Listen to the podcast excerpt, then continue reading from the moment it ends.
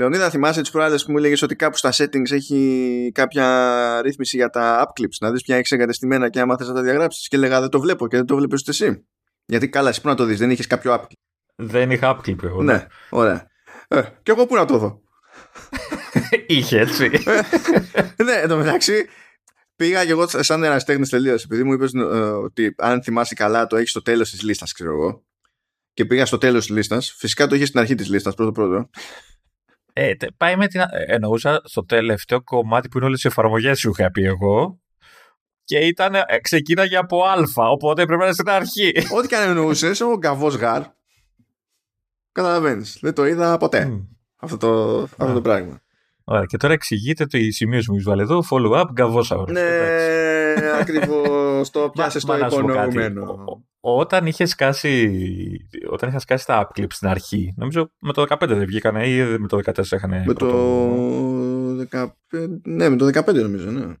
Ναι, όταν είχα πρωτοκάνει τον debut τους λοιπόν, ε, τι είχα κατεβάσει και έτσι για να χαζέψω, ποιο ήταν, δεν θυμάμαι. Κάνα σαζάμ ήταν, δεν θυμάμαι. Τέλος πάντων. Και θυμάμαι ότι είχε βγάλει, ξέρεις, ε, στα settings ε, πράγμα για τα app clips. Και νομίζω ε, για κάποια, εποχή, για κάποια περίοδο το είχε και μόνιμα. Είχε, δεν είχες δηλαδή app clip.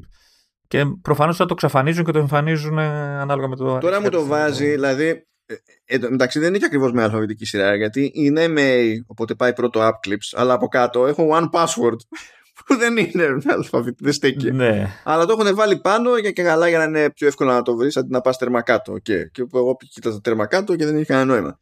Αλλά τέλος πάντων, σε αυτή την περίπτωση εμφανίζει, παιδί μου. Δηλαδή, βλέπει ότι έχω το app clip του TikTok. Δεν λέει πόσο χώρο μου πιάνει. Τουλάχιστον όχι εδώ, όχι στι λεπτομέρειες αυτό το μενού. Δεν ξέρω στο storage, αν μπαίνει στον κόπο, μπορεί.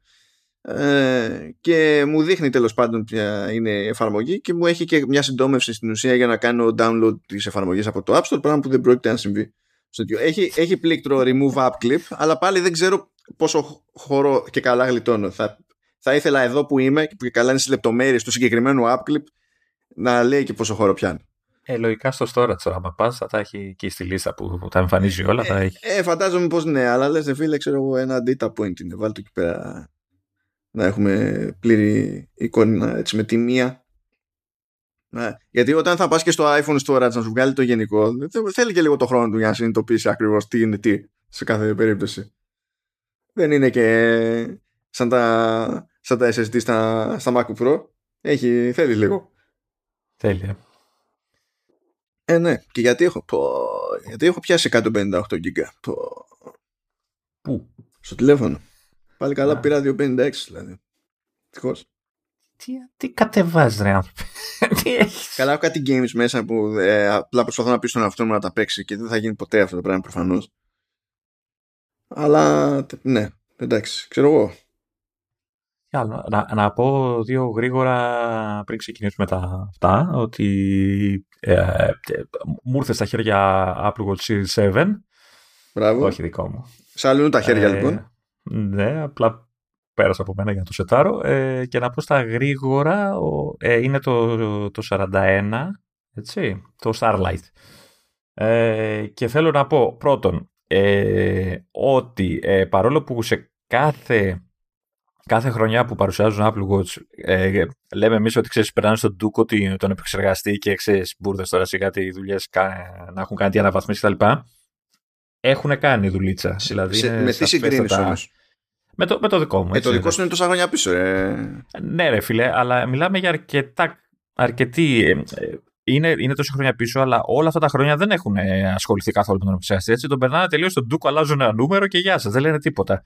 Το είδα έτσι στα πολύ πεταχτά, έχεις έχεις σαφέστατη διαφορά και είναι πιο snappy, πιο, ξέρεις, πιο smooth κτλ. Και, και το άλλο που μου έκανε εντύπωση είναι ότι το, το Starlight, έτσι, το, το, το λέω συνέχεια, δεν ξέρω τι αρέσει σαν όρος, ε, είναι ομορφούλη. Ναι, απλά κατά βάση είναι, είναι, είναι ασημή που κάποιος το έφτιασε λίγο λόξα. Ε, ναι, άμα τα, επειδή έχω ασημένιο εγώ το, το Series 4, ε, έχουν αρκετή διαφορά να τα βάλεις δίπλα-δίπλα. Ε, δηλαδή είναι προς. Το, το, το αποχρησίζει, έτσι καταλαβαίνεις όμως ότι έχει ένα χάλκινο, μια χάλκινη απόχρηση, κάτι που δεν είναι κακή είναι, ε, είναι ομορφούλη. ομορφούλη. Ε, αυτά. Τα, κατά τα άλλα, εντάξει, δεν, δεν έχω προλάβει να δω κάτι άλλο. δεν με αφήνουν. Πάντως κάτι, σε ποιο, σε ποιο τέτοιο, σε ποιο μοντέλο είσαι εσύ; Στο 4. Στο 4. Οπότε είσαι με S4. Mm. Εντάξει, σε από τότε έχουν κάνει βελτίωση. Γιατί ο, ο, ο τέτοιος, ο, ο, S5 ο S5 ε, δεν βλέπω τώρα στα πρόχειρα να έχει κάνει κάποιο άλμα συγκεκριμένο με εξαίρεση αισθητήρες κτλ. Ο 6 όμως είχε βελτιωθεί. Ο 7 είναι που έμεινε ίδιος. Εντάξει, OK. Okay. Ε, Πάντως, επειδή γενικά τον περνάνε στο ντούκου, σαν όλους τους επεξεργαστές από εκεί και πέρα. Ε, Εδώ το δηλαδή, περνάει η Apple στο ντούκου. Αυτή η άλλη αυτό, να αυτό, αυτό, ε, εμένα μου είχε δοθεί εντύπωση ότι ρε παιδί μου, ξέρεις ότι είναι μικρές οι διαφορές. Ότι, OK, okay, θα έχει, αλλά ε, είναι αρκετά εμφανής η διαφορά. Δηλαδή, αν έχεις ξέρεις, αν έχεις δουλέψει αρκετά παλιότερο ρολόι, σου, σου χτυπάει κατευθείαν. Ε, γιατί, γιατί σου λέω, έτσι όπως το, το, τα παρουσιάζουν από το, μέχρι το 4, αν θυμάσαι καλά, ψιλοπαλεύανε. Γιατί είχε θέματα το ρολόι. Ήταν ξέρεις, αργό, ξέρεις, θυμάσαι τα πρώτα ειδικά ήταν, πήγαινε, ήταν πολύ χάλια. Ο πρώτος εντωμεταξύ ήταν και με μονοπύρινο. Από τότε τουλάχιστον από το, το, το S1P και μετά ε, τουλάχιστον είναι διπύρινο. Βασικά από το Series 2 και μετά άρχισε και ε, έστρωνε η κατάσταση ε, και μέχρι το 4 ξέρεις το, το, το λέγανε ρε παιδί μου είναι πιο γρήγορο πιο, από εκεί πέρα ξέρεις, απλά λέγανε S5, S6 ξέρεις για, ναι, γιατί τότε είχαν μεγαλύτερα άλματα. Δηλαδή, όπως βλέπω εδώ πέρα, πούμε, όταν πήγαν από S2 σε S3, σου λέγανε, ξέρω εγώ, 70% ταχύτερο σε σχέση με S2. Μετά πήγαν σε S4 και σου λέει ε, έως και ε, δύο φορές ταχύτερος, ξέρω εγώ, σχέση με S3. Αυτά ήταν μεγάλα άλματα. S5 κάνανε λίγο αβαβά. Μετά S6 σου λέει ε, 20% πιο γρήγορο και τα λοιπά. Και στο S7 ε, άμα μπορούσαν να μην σου πούνε ποτέ τίποτα Δεδομένου ότι αυτοί το λένε S7, αλλά το chip είναι ακριβώς ίδιο. Δεν το λες S6, είναι το ίδιο. Δηλαδή έχουν και τον ίδιο κωδικό, ρε παιδί μου, είναι το ίδιο. Ε, εντάξει. Τέλος πάντων. Okay. Όχι, πάντως είναι. Εντάξει. Είναι πιο snappy επιτέλους, ρε παιδί μου. Εντάξει, okay. ε, ναι, πια. Οπότε. Οπότε. Τον Οκτώβρη. Τρίγω χεράκια. ναι, ναι, ναι. το ξέρουμε το παραμύθι. Το ξέρουμε. Δεν θα πάρω πάλι. Ξέρω, άσε με. Άστα, άστα. Άστα. Ναι, αυτά. Λίγα πάλι βλέπω σήμερα, ωραία, χαίρομαι. Τελειώνουν βέβαια οι, οι μέρες μου. Ο καιρός γάρε και τέτοια. Ε, βέβαια δεν έχουν ανακοινώσει τίποτα, οπότε έχω μια ελπίδα. Αλλά εντάξει. Ναι, γράφουμε ημέρα Τρίτη, πρώτη του μήνα. Συνήθως γράφουμε ημέρες Τετάρτες, αλλά μας έκανε μια κολοτούμπα εδώ πέρα ο Λεωνίδα. Καλό μήνα, μάνο. Καλό, καλό μήνα. Καλό μήνα. Ναι, σήμερα έχουμε μια αλλαγή. Thank you κιόλας. Ήταν για δουλειά. Εντάξει. Δεν μπορούσα αύριο. Συμβαίνουν αυτά, συμβαίνουν. Ε, οπότε, ναι, εντάξει, ας πάμε έτσι στο χαλάρο. Okay. Να κάνουμε ένα γρήγορο εκεί πέρα από Apple TV Plus. Μαζεύει κάτι βραβεία εδώ πέρα η Apple, λέει. Εντάξει, αυτό το τετλάσιο, ρε παιδί μου. Στα, ε, πήρε, μάζεψε βραβεία από τα ε, Screen Actors Guild Awards, λοιπόν. Και στην ουσία ε, πήρε το κόντα στις κατηγορίες Outstanding Performance by a Cast in a Motion Picture και Outstanding Performance by a Male Actor in a Supporting Role. Και από τηλεόραση μεριά ε, πήρε δύο και το Ted Lasso, ένα για Outstanding Performance by an Ensemble in a Comedy Series και Outstanding Performance by a Male Actor in a Comedy Series. δηλαδή Jason Sudeikis τώρα ναι, εντάξει, εδώ πέρα το ότι Apple λέει ε, Apple Launch History Making Saga Awards for Coda δεν ξέρω ποια ιστορία γράφει, πιανού, τι, πώς, δεν έχω καταλάβει. Δηλαδή είναι, αυτό είναι ιστορικό μόνο για την Apple του στυλ ε, καταφέραμε και πήραμε πρώτη φορά κάτι για ταινία ξέρω εγώ. δηλαδή δεν ε, Εντάξει, και αυτό μια ιστορία. Ναι, αλλά όταν, όταν βγαίνεις και, και λες τώρα μπλα μπλα history making, ναι, ε, άμα είναι για σένα και τους φίλους σου, δεν είναι ιστορία. Δηλαδή, εδώ προσποιείται ότι άλλαξε ο κόσμος, ας πούμε. Ε. ε το έχεις δει, το έχεις καταφέρει να το δεις. Όχι, όχι, όχι, δεν έχω προλάβει. Mm. Ε, πρέπει να το δω γιατί τουλάχιστον ξέρεις. Με τον περίεργα για τη στιγμή που έχει υποψηφιότητα για Best Picture στα, στα Oscar, τους κερατά τουλάχιστον να κάνουμε ένα κόπο παραπάνω. Δεν έχω δει mm. τίποτα εδώ μεταξύ από αυτά που είναι υποψήφια για Best Picture στα Oscar, οπότε ούτε που ξέρω πώς και τι, θα, θα δούμε.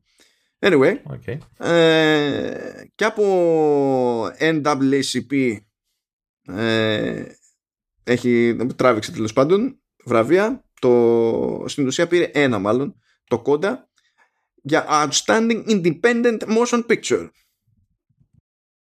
Και έχει πάρει ακόμα περισσότερα το κόντα, συνεχίζουμε εδώ πέρα, αυτή τη φορά από Hollywood Critics Association Film Awards.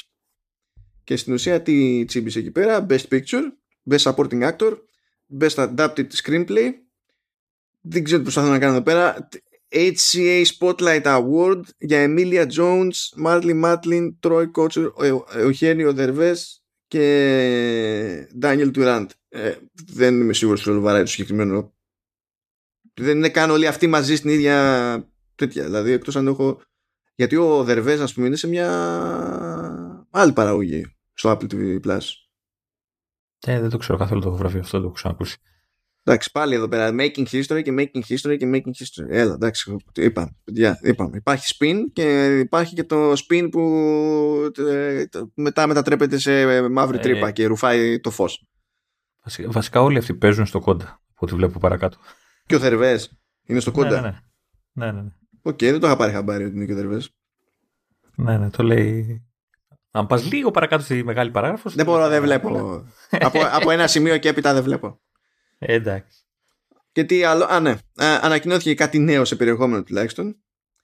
Ε, πρόκειται για μεταφορά του βιβλίου A Great Improvisation Franklin, France and the Birth of America. Είναι βιβλίο της Stacy Schiff που είναι κλασικά άχρηστη. Έχει πάρει ένα, ένα Pulitzer. Καταλαβαίνετε. Δεν, δεν μας έχει φτάσει μας ακόμα. Χτεσινή, χτεσινή. Ναι, ναι. Γι' αυτό εμείς είμαστε μπροστά, γι' αυτό κόβουμε ε, συλλαβές από τα βραβεία. Εμείς δεν έχουμε Pulitzer, κόβουμε την τελευταία συλλαβή. ε, εμείς δεν έχουμε το Τζέρ. ναι. Μόνο το πρώτο. ναι, ναι, κάπως έτσι. Ε, και εντάξει, πώς θα το βαφτίσει λοιπόν αυτό; Δεν είμαι σίγουρος. Δεν το έχουν βαφτίσει καν. Καλή φάση. Ε, ανακοινώθηκε τέλος πάντων ότι θα γίνει η διασκευή. Ε, είναι συμπαραγωγή ITV Studios of America και Apple Studios και στην ουσία έχει να κάνει ε, μια ιστορία σχετικά με τον Benjamin Franklin στο ρόλο του οποίου θα είναι of all things ο για πες ο Michael Douglas. ο Michael Douglas, ο γνωστός. Και θα κάνει τον Benjamin Franklin. Και πρέπει να έχει λίγο ζουμί αυτό το συγκεκριμένο από την άποψη ότι ο, ο Franklin στα 70 του λέει έκανε, το έπαιξε λίγο περίεργα με τη διπλωματία για να καταφέρει να, κερδίσει, να κερδίσουν οι Ηνωμένες Πολιτείες που ακόμα ήταν στην κόντρα με, το, ε, με την ακόμα Βρετανική Αυτοκρατορία ήταν ε, να κερδίσει την υποστήριξη της Γαλλίας. Παρόλο που υποτίθεται ότι οι Ηνωμένες Πολιτείες ήταν ε, τι προσπαθούσαν να γίνουν ένα, ένα δημοκρατικό κράτος έστω και ομοσπονδιακό ενώ ξέρεις, ε, οι Γάλλοι είχαν μοναρχία. Οπότε πιάνει ρε παιδί μου το πώς χτίστηκε τέλος πάντων όλο αυτό το, το κονέ με τους Γάλλους ώστε να οδηγήσει ε, σε πιέσεις στη, προς τους Άγγλους και τελικά να συνθηκολογήσουν το 1783. Άρα ιστορικό το κόβε έτσι, έτσι. Παραγωγή περίπου ναι και στην παραγωγή είναι ο Πλέπλερ αυτός που έτρεχε το HBO για αιώνε μέχρι που σηκώθηκε και έφυγε επειδή ε, σφάχθηκε με την AT&T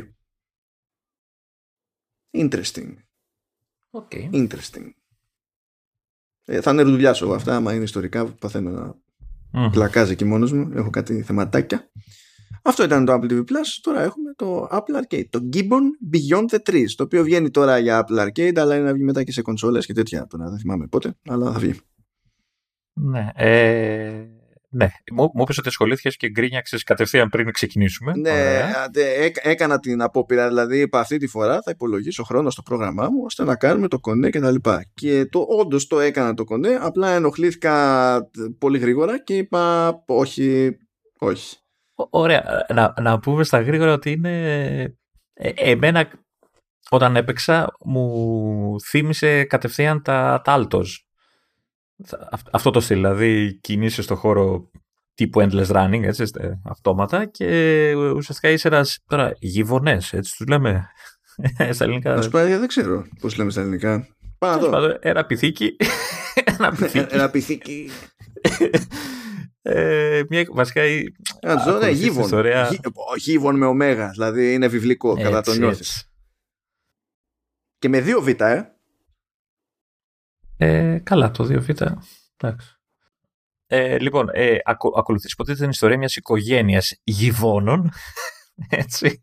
Ε, εσύ είσαι, από ό,τι καταλαβαίνω, η μαμά, το ροζ, ναι, ο ροζ ναι. γυβώνας είσαι. Ναι. ναι. Did you ε, just assume ε, εντάξει, ναι. Okay. Μα αφού είναι η μαμά, αφού το, το εξηγεί η οικογένεια.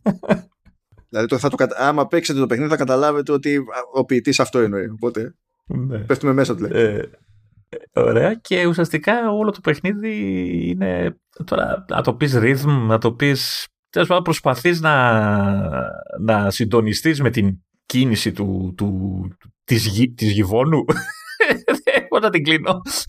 Της γυφώνισσας. ε, ώστε να κάνεις έτσι smooth ε, κρεμάσματα από κλαδί σε κλαδί. Ε, φαντάζομαι θα είναι... Swings.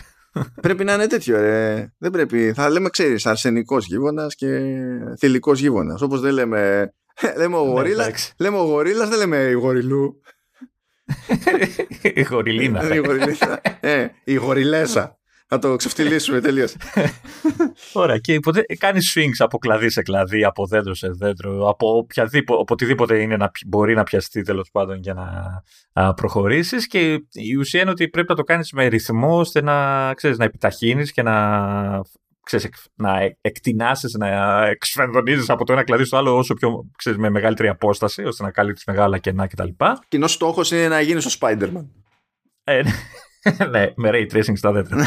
Ε, ε, και ε, σιγά σιγά δηλαδή πήρα, πήρα, πήρα εγώ μια κίνηση παραπάνω που την ώρα που έχεις ξέρεις, κάνεις μεγάλο άλμα ε, μπορείς να κάνεις και κολοτούμπα στον αέρα ώστε να προχωρήσει, να, ξέρεις, να πάει λίγο πιο μακριά κτλ. Να κάνεις και το εφέ σου. Ε, συνεργάζονται και οι δύο, δηλαδή ο μπαμπάς και η μαμά όταν, πετύ, όταν πετυχηθούν στον αέρα η μαμά κρεμιέται, πιάνεται από τα χέρια του μπαμπά και την πετάει πιο μακριά κτλ. Παράλληλα, παρακολουθείς μια ιστορία έτσι με πιο οικολογικό χαρακτήρα κτλ. Προφανώς με τα προβλήματα που αντιμετωπίζει το είδος και ο κακός άνθρωπος τι, τι, έχει κάνει που όντως τους έχουμε διαλύσει. Έτσι, φωτιές, χαμό, καταστρέφονται δάση και όλα αυτά. Ε, αυτό είναι το βασικό κομμάτι του παιχνιδιού. Είναι όμορφο, έτσι, πολύ όμορφα. Ότι είναι όμορφο, είναι όμορφο, ισχύει. Ωραίο art και γενικά έτσι χειροποίητο κτλ. Ε, εγώ το έπαιξα με touch ε, στο, στο iPad. Ε, το iPad τα ψιλοκατάφερνε, μου, δυστυχώς μου κάνει ε, ξέρεις, κοψίματα στο scroll, στην κίνηση της κάμερας και όλα αυτά σε κακά σημεία. Εκεί που, είναι, που λες τώρα θα το πιάσω και θα το αφήσω αυτό και σου χαλάει λίγο το ρυθμό. Ε, αλλά εντάξει, γενικά OK. Okay η αλήθεια είναι ότι ο, ο χειρισμός στο touch είναι τελείως απλός, δηλαδή με ένα, με ένα δάχτυλο ακουμπάς οθόνη πιάνεσαι στο κλαδί, το αφήνεις όταν θέλεις για να, να φύγεις από το κλαδί να εκτοξευτείς, έτσι. Ε, και με δύο δάχτυλα ε, κάνεις αυτό το, αν, αν πέσεις και είσαι κάτω στο δρόμο, περπατάει και τα αφήνεις και πηδάς, κάνεις άλμα και ξαναπιάνεις σε κάποιο δέντρο ή κάνει άλμα τέλος πάντων γενικότερα, είναι η δεύτερη κίνηση. Ή άμα έχει κάποιο slope ξέρεις, κάνει slide και τα λοιπά. Glide, slide, τι κάνεις. για να πας πιο γρήγορα και τα λοιπά. Αυτό είναι ο χειρισμός. Δηλαδή ένα δάχτυλο ή δύο δάχτυλα αφήν, αφήνεις, πιάνεις. Ε, και αυτό ε, δεν μπορώ να πω ότι με ενθουσίασε σαν παιχνίδι. Η αλήθεια είναι, μου φάνηκε λίγο μονότονο. Καταλαβαίνω ότι ο στόχος είναι το οικολογικό μήνυμα κτλ. Αλλά εντάξει, δεν ξετρελάθηκα σαν, σαν παιχνίδι, σαν... Δεν, το Old Man's Learning εδώ μεταξύ που είναι από τους ίδιους μου άρεσε περισσότερο σε, γενικά σαν προσπάθεια, σαν σκέψη κτλ.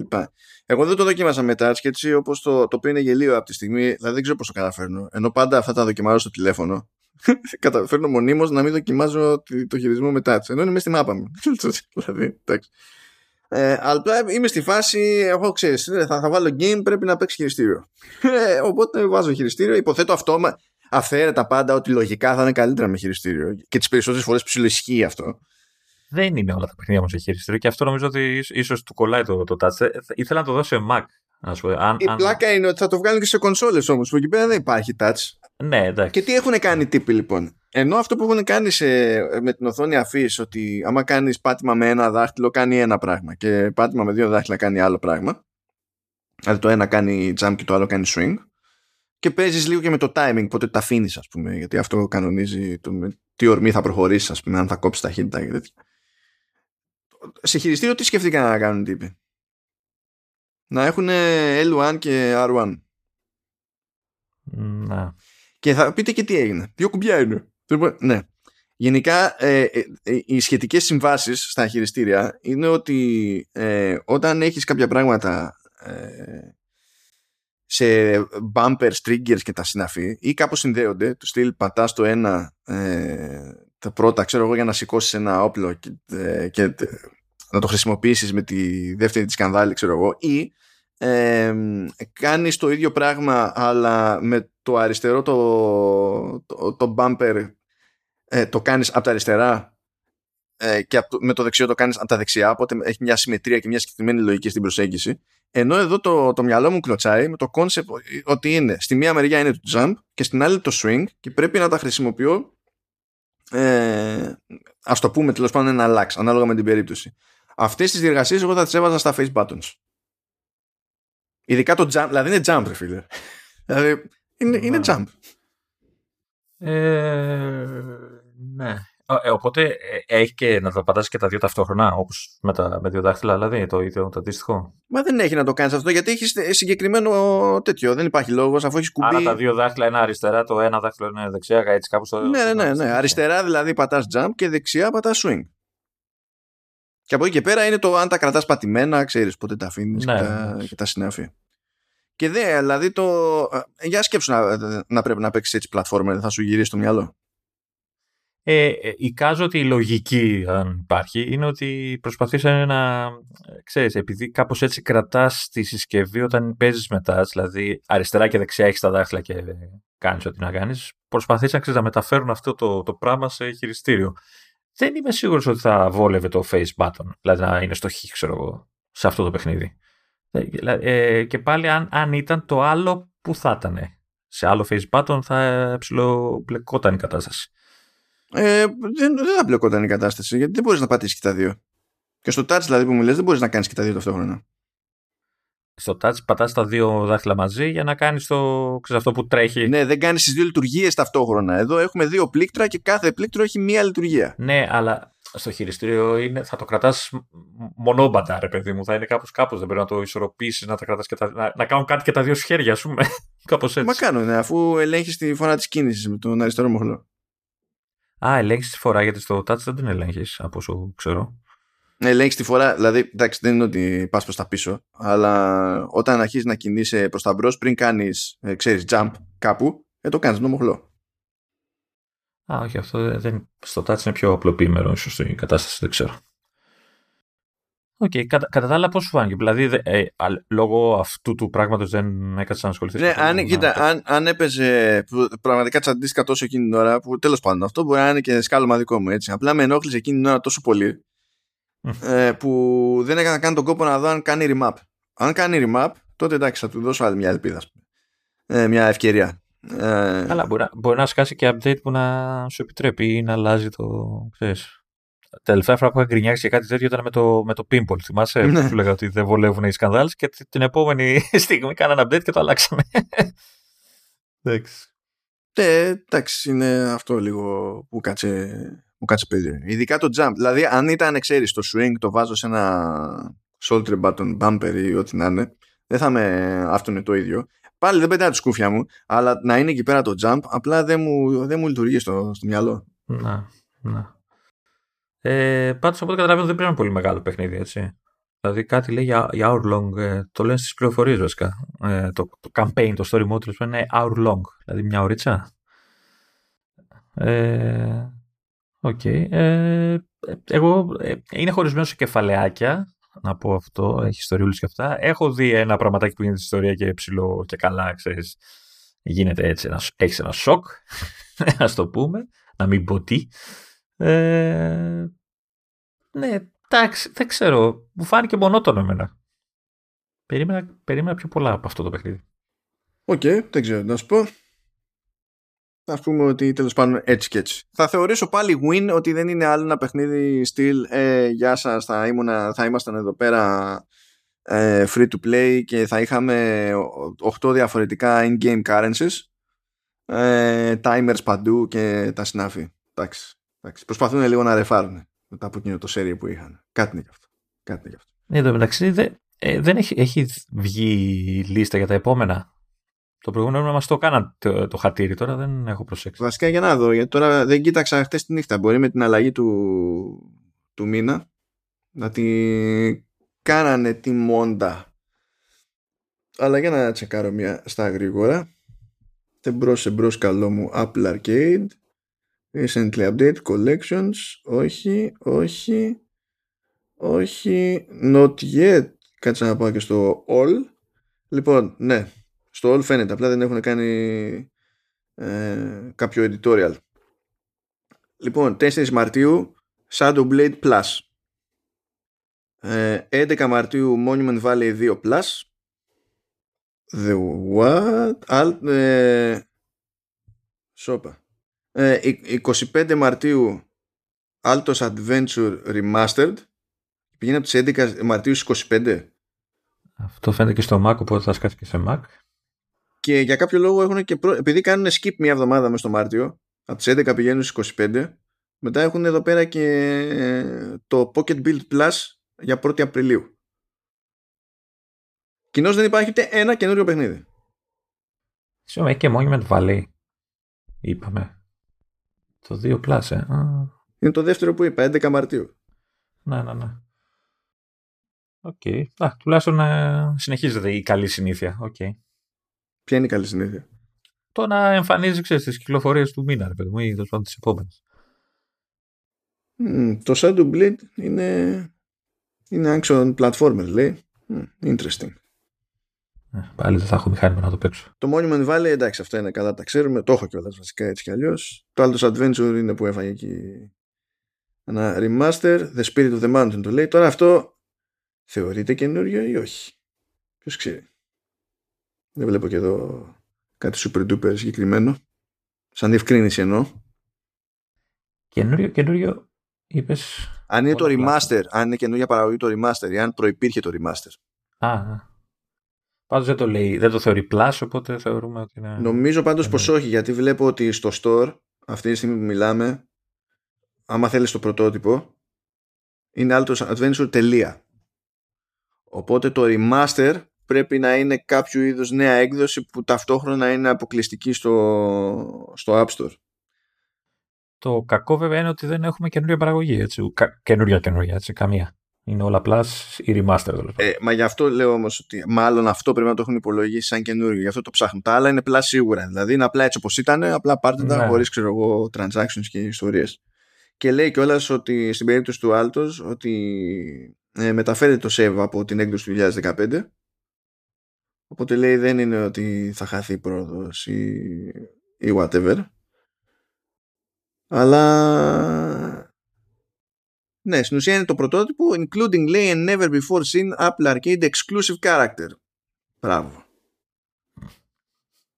This is weird. Τι σου περιγραφή είναι εκεί πέρα; Α, ναι, έχει και ένα τέτοιο. Μάλλον πρέπει να έχει μια νέα περιοχή όπως κάνανε και με το Odyssey. Και γι' αυτό μπαίνει και ο υπότιτλος και καλά The Spirit of the Mountain. Μάλλον κάτι τέτοιο πρέπει να πεις. OK. Okay. Τέλος πάντων. Ναι, χαλαρά να τη βγάλουμε.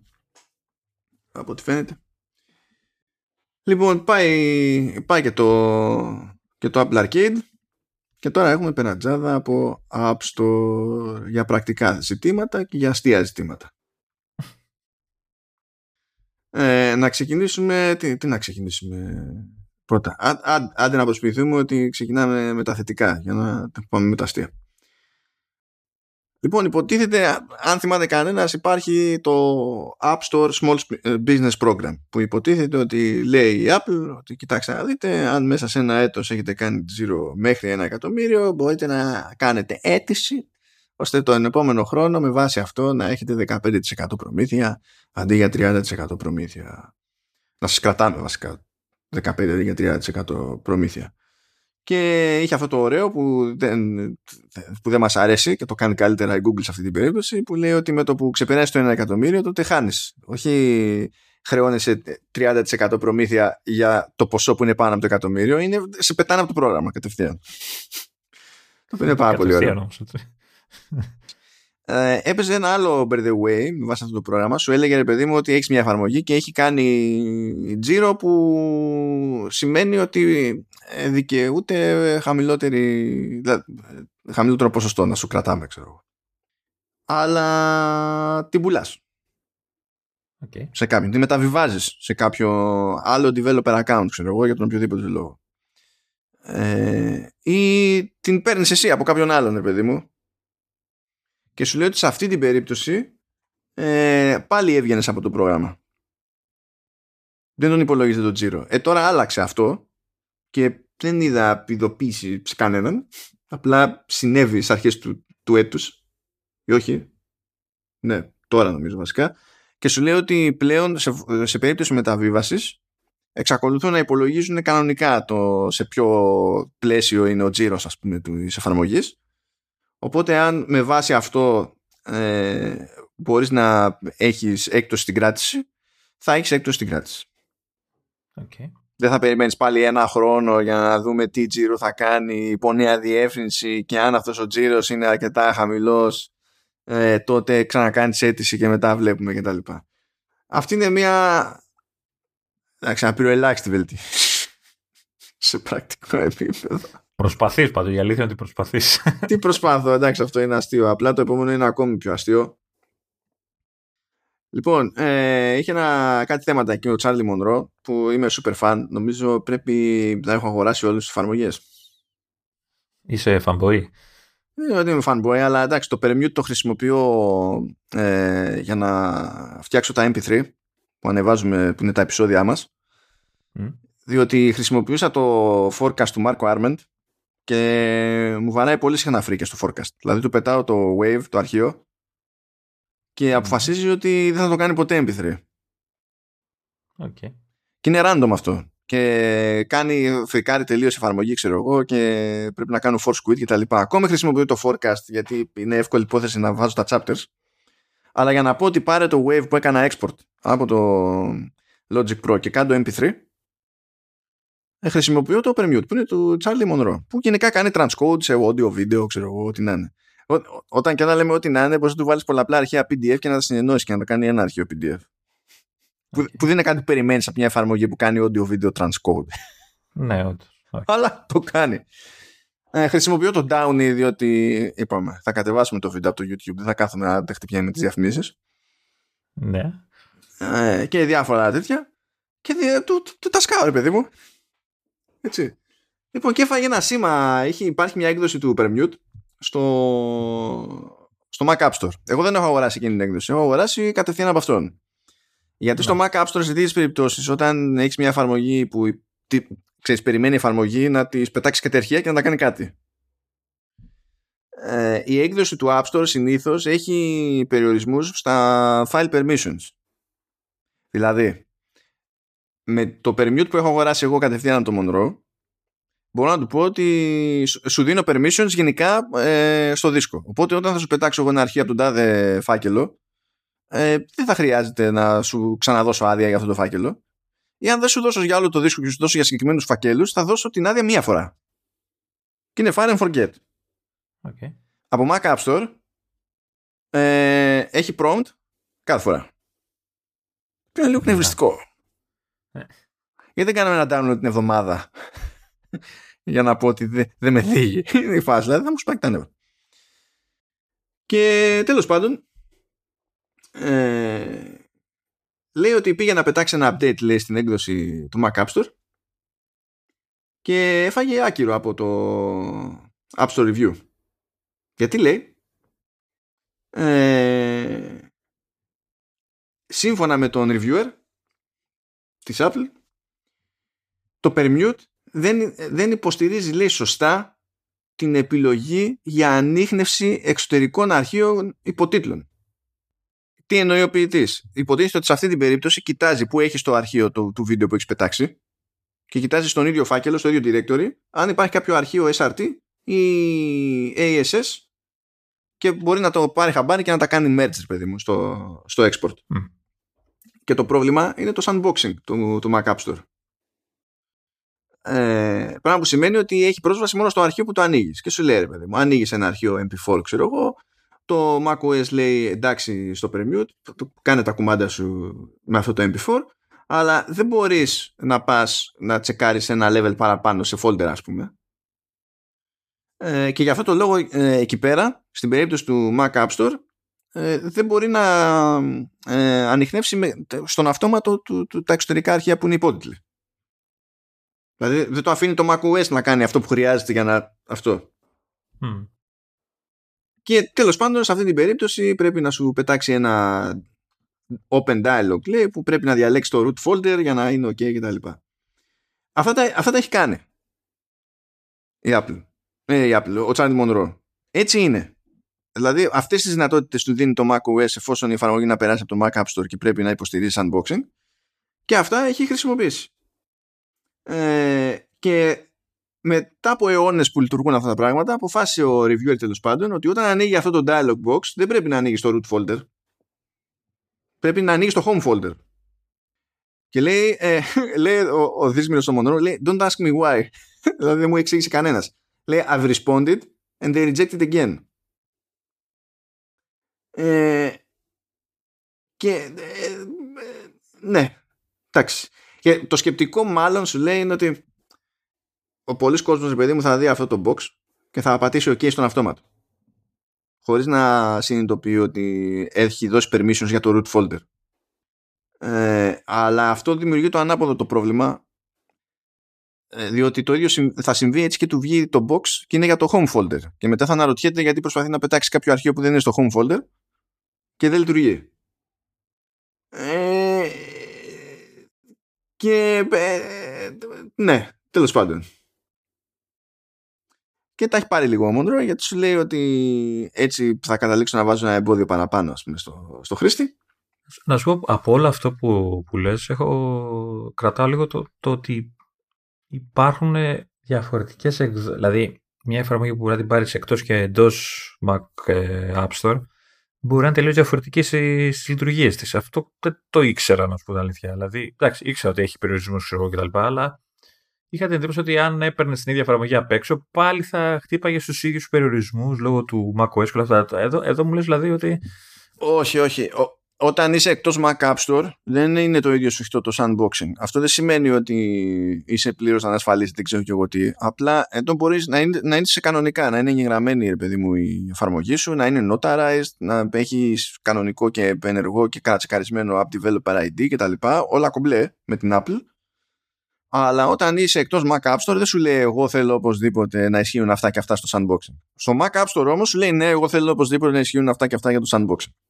Ναι, αυτό δηλαδή τώρα ε, δεν μιλάω για την ασφαλεία αλλά μιλάω για το ότι θες να πάρεις μια εφαρμογή και πρέπει να ψαχτείς σε τέτοιο επίπεδο για να δεις αν έχει ουσιαστικές διαφορές ε, από, πού θα, την, ξέρεις, από πού θα την πάρεις. Ναι, που δεν θα ψαχτείς. Δηλαδή ο περισσότερος κόσμος απλά δεν θα ψαχτεί. Ναι, γιατί το App Store είναι εύκολο, ρε παιδί μου, και τα update γίνονται εύκολα και όλα και όλα και όλα.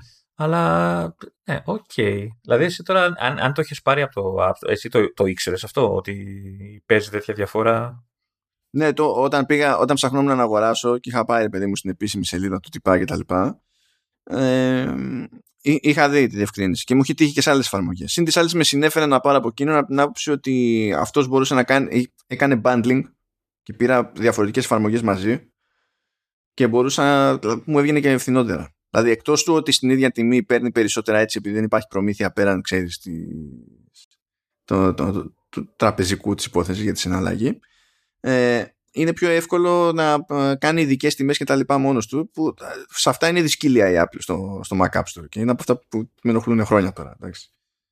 Χαζό δεν είναι αυτό τώρα. Δηλαδή ξενέρωσα. Γιατί είμαι σίγουρος ότι έχω πάρει εφαρμογές από το App Store που, και που ξέρεις, μπορεί να μην δουλεύουν σωστά ή να μην έχουν όλες τις λειτουργίες που θα μπορούσαν να έχουν, γιατί είναι μέσα από το App Store. Υπάρχουν και άλλα φαινόμενα. Δηλαδή το BB Edit μπορείς να πας και να το αγοράσεις. Okay. Στο, να το πάρεις από τους developers. Το αγοράζεις. Έτσι κανονικά. Πώς αγοράζεις μια εφαρμογή και την έχεις, αυτό. Ε. Το BB Edit όταν έφτασε στο Mac App Store σου λέει ότι επειδή εγώ δεν βγαίνω με, τη, με την προμήθεια αυτή για να το κάνω one-off Ε, πάρα πολύ ωραία. Θα έρθω στο Mac App Store, αλλά στο Mac App Store θα είμαι συνδρομητική εφαρμογή. Α, ωραία. Ναι, δεν καταλαβαίνω όμως στο περιβάλλον του macOS τι ρόλο βαράνε τέτοιου είδους περιορισμοί. Δηλαδή, από τη στιγμή που υπάρχει δυνατότητα μια εφαρμογή να την αγοράσεις εκτός Mac ε, App Store και να ε, ξέρεις, ε, ξεπερνάει περιορισμούς, τους όποιους περιορισμούς, δεν καταλαβαίνω γιατί τους επιβάλλει μέσω του Mac App Store, αφού μπορείς να την πάρεις και να μην τους έχεις τους περιορισμούς. Δηλαδή, δεν καταλαβαίνω το λόγο που επιμένει. Γιατί κοίτα, έχει, το macOS έχει ρύθμιση να του πεις ότι κοίτα, θα ανοίγεις εφαρμογές, θα τρέξει εφαρμογές μόνο από το Mac App Store. Υπάρχει ναι. δηλαδή ένα security level ναι, που, είναι, ναι, που, που, είναι αυτό. Και από υπογεγραμμένους και κάτι τέτοιο που λέει. Ναι, ναι το Notarized είναι και για εκτός, ρε παιδί μου. Αλλά για, μπορείς να πεις μόνο από το Mac App Store, τέλος. Που στο Mac App Store δεν γίνεται να μην είναι Notarized και τα λοιπά, αλλιώς δεν θα έμπαινε καν στο ναι, ναι, ναι. ναι Και με γεγραμμένους developers και τα λοιπά. Δεν θα ήταν καν στο App Store. Ε, κοίτα, ε, να σου πω τώρα ότι ε, εμένα με ενοχλεί περισσότερο η επικοινωνία της υπόθεσης που, σου που πάλι δεν μπορεί να πολύ συνεννοηθεί ο τύπος που είναι ένα κλασικό θέμα σε δύο περιπτώσεις με κάτι developers. Και ε, θα μου πεις ότι εντάξει και πού το ξέρουμε αυτό λες και ήμασταν μπροστά έχουμε τη στοιχομηθεία έχουμε τα mail. Ας σας πω το, το, το, το εξής που αυτό το έχει σημειώσει. Λέει ότι ο, η, ο, η επίσημη αιτιολογία για την απόρριψη του, του update λέει app does not achieve the core functionality το οποίο πολύ απλά δεν ισχύει ως περιγραφή του προβλήματος του παραπάνω. Δηλαδή το ζήτημά σου είναι το σε ποιο directory ανοίγει ένα dialog box την ώρα που σου ζητάει permissions η εφαρμογή για να τραβήξει αρχεία ε, δεν είναι το core functionality μιας εφαρμογής που είναι εκεί για να κάνει media transcode. Οπότε το, να το περνάς αυτό για να λες ότι ε, η, η, εφαρμογή λέει ότι κάνει το τάδε που είναι το core functionality αλλά στην πραγματικότητα δεν το κάνει από την χάνει είναι μπουρδα. Απλά είναι μπουρδα. Απλά θα το, θα το δει ο developer και θα τσαντιστεί. Ή άμα δεν του εξηγήσει και ποιο είναι το ζόρι σου, ας πούμε, δεν θα καταλάβει κάτι τι μπορεί να σημαίνει αυτό το πράγμα. Μια φορά το βάζω εδώ και τρέχει. Τι, τι γίνεται εκεί πέρα. Τι, τι, τι παίζει. Και έτσι δεν βγαίνει ε, άκρη. Και τέλος πάντων σου λέει ότι αυτό που χάνει περισσότερο εκείνος που τέλος πάντων έχει ε, την εφαρμογή από το Mac App Store νομίζω ε, είναι ότι δεν μπορεί να τραβάει αρχίδια ξέρω, από, εξωτερικά, από εξωτερικό storage. Εγώ, ε, εγώ μπορώ να καταλάβω κάπως το σκεπτικό ρε παιδί μου που σου λέει Apple ότι αν σου βγάλει dialog box και είναι στο directory το, το root ακριβώς επειδή ξέρω ότι οι περισσότεροι χρήστες δεν δίνουν σημασία απλά να πατήσουν OK ε, δίνεις permission πολύ έτσι άνετα ξέρω πολύ εκτενή σε μια εφαρμογή και αύριο μεθαύριο μπορεί εσύ να κάνεις κάτι, κάποιος που θα αγοράσει την εφαρμογή σου, κάποιος άλλος developer να τη συνεχίσει μπορεί να κάνει κάτι ύποπτο ή μπορεί να χακαριστείς και να γίνει κάτι ύποπτο όπως είχε γίνει με το transmission ας πούμε. Που είχαν βάλει malware στο επίσημο binary που κατέβαζες για, από το επίσημο site. Ε, και εφόσον υπάρχουν αυτά τα permissions τότε υπάρχουν μεγαλύτερα ανοίγματα ας πούμε για να, γίνει, να πάρει ζημιά ο χρήστης. Αυτή τη λογική την καταλαβαίνω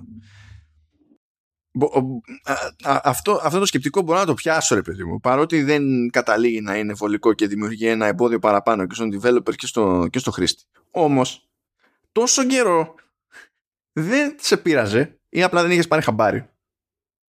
Ε, δηλαδή δεν άλλαξε ο developer αυτό που έκανε εσύ άλλαξες γνώμη για το τι σημαίνει ο κανονισμός σου. Και πηγαίνεις και του λες ότι δεν πετυχαίνει και το core functionality. Έτσι δεν γίνεται ε, δουλειά Εντάξει, χαζεύω τώρα, ξέρεις το site του να δω. Δεν είναι πολύ ακριβό το permute, έτσι.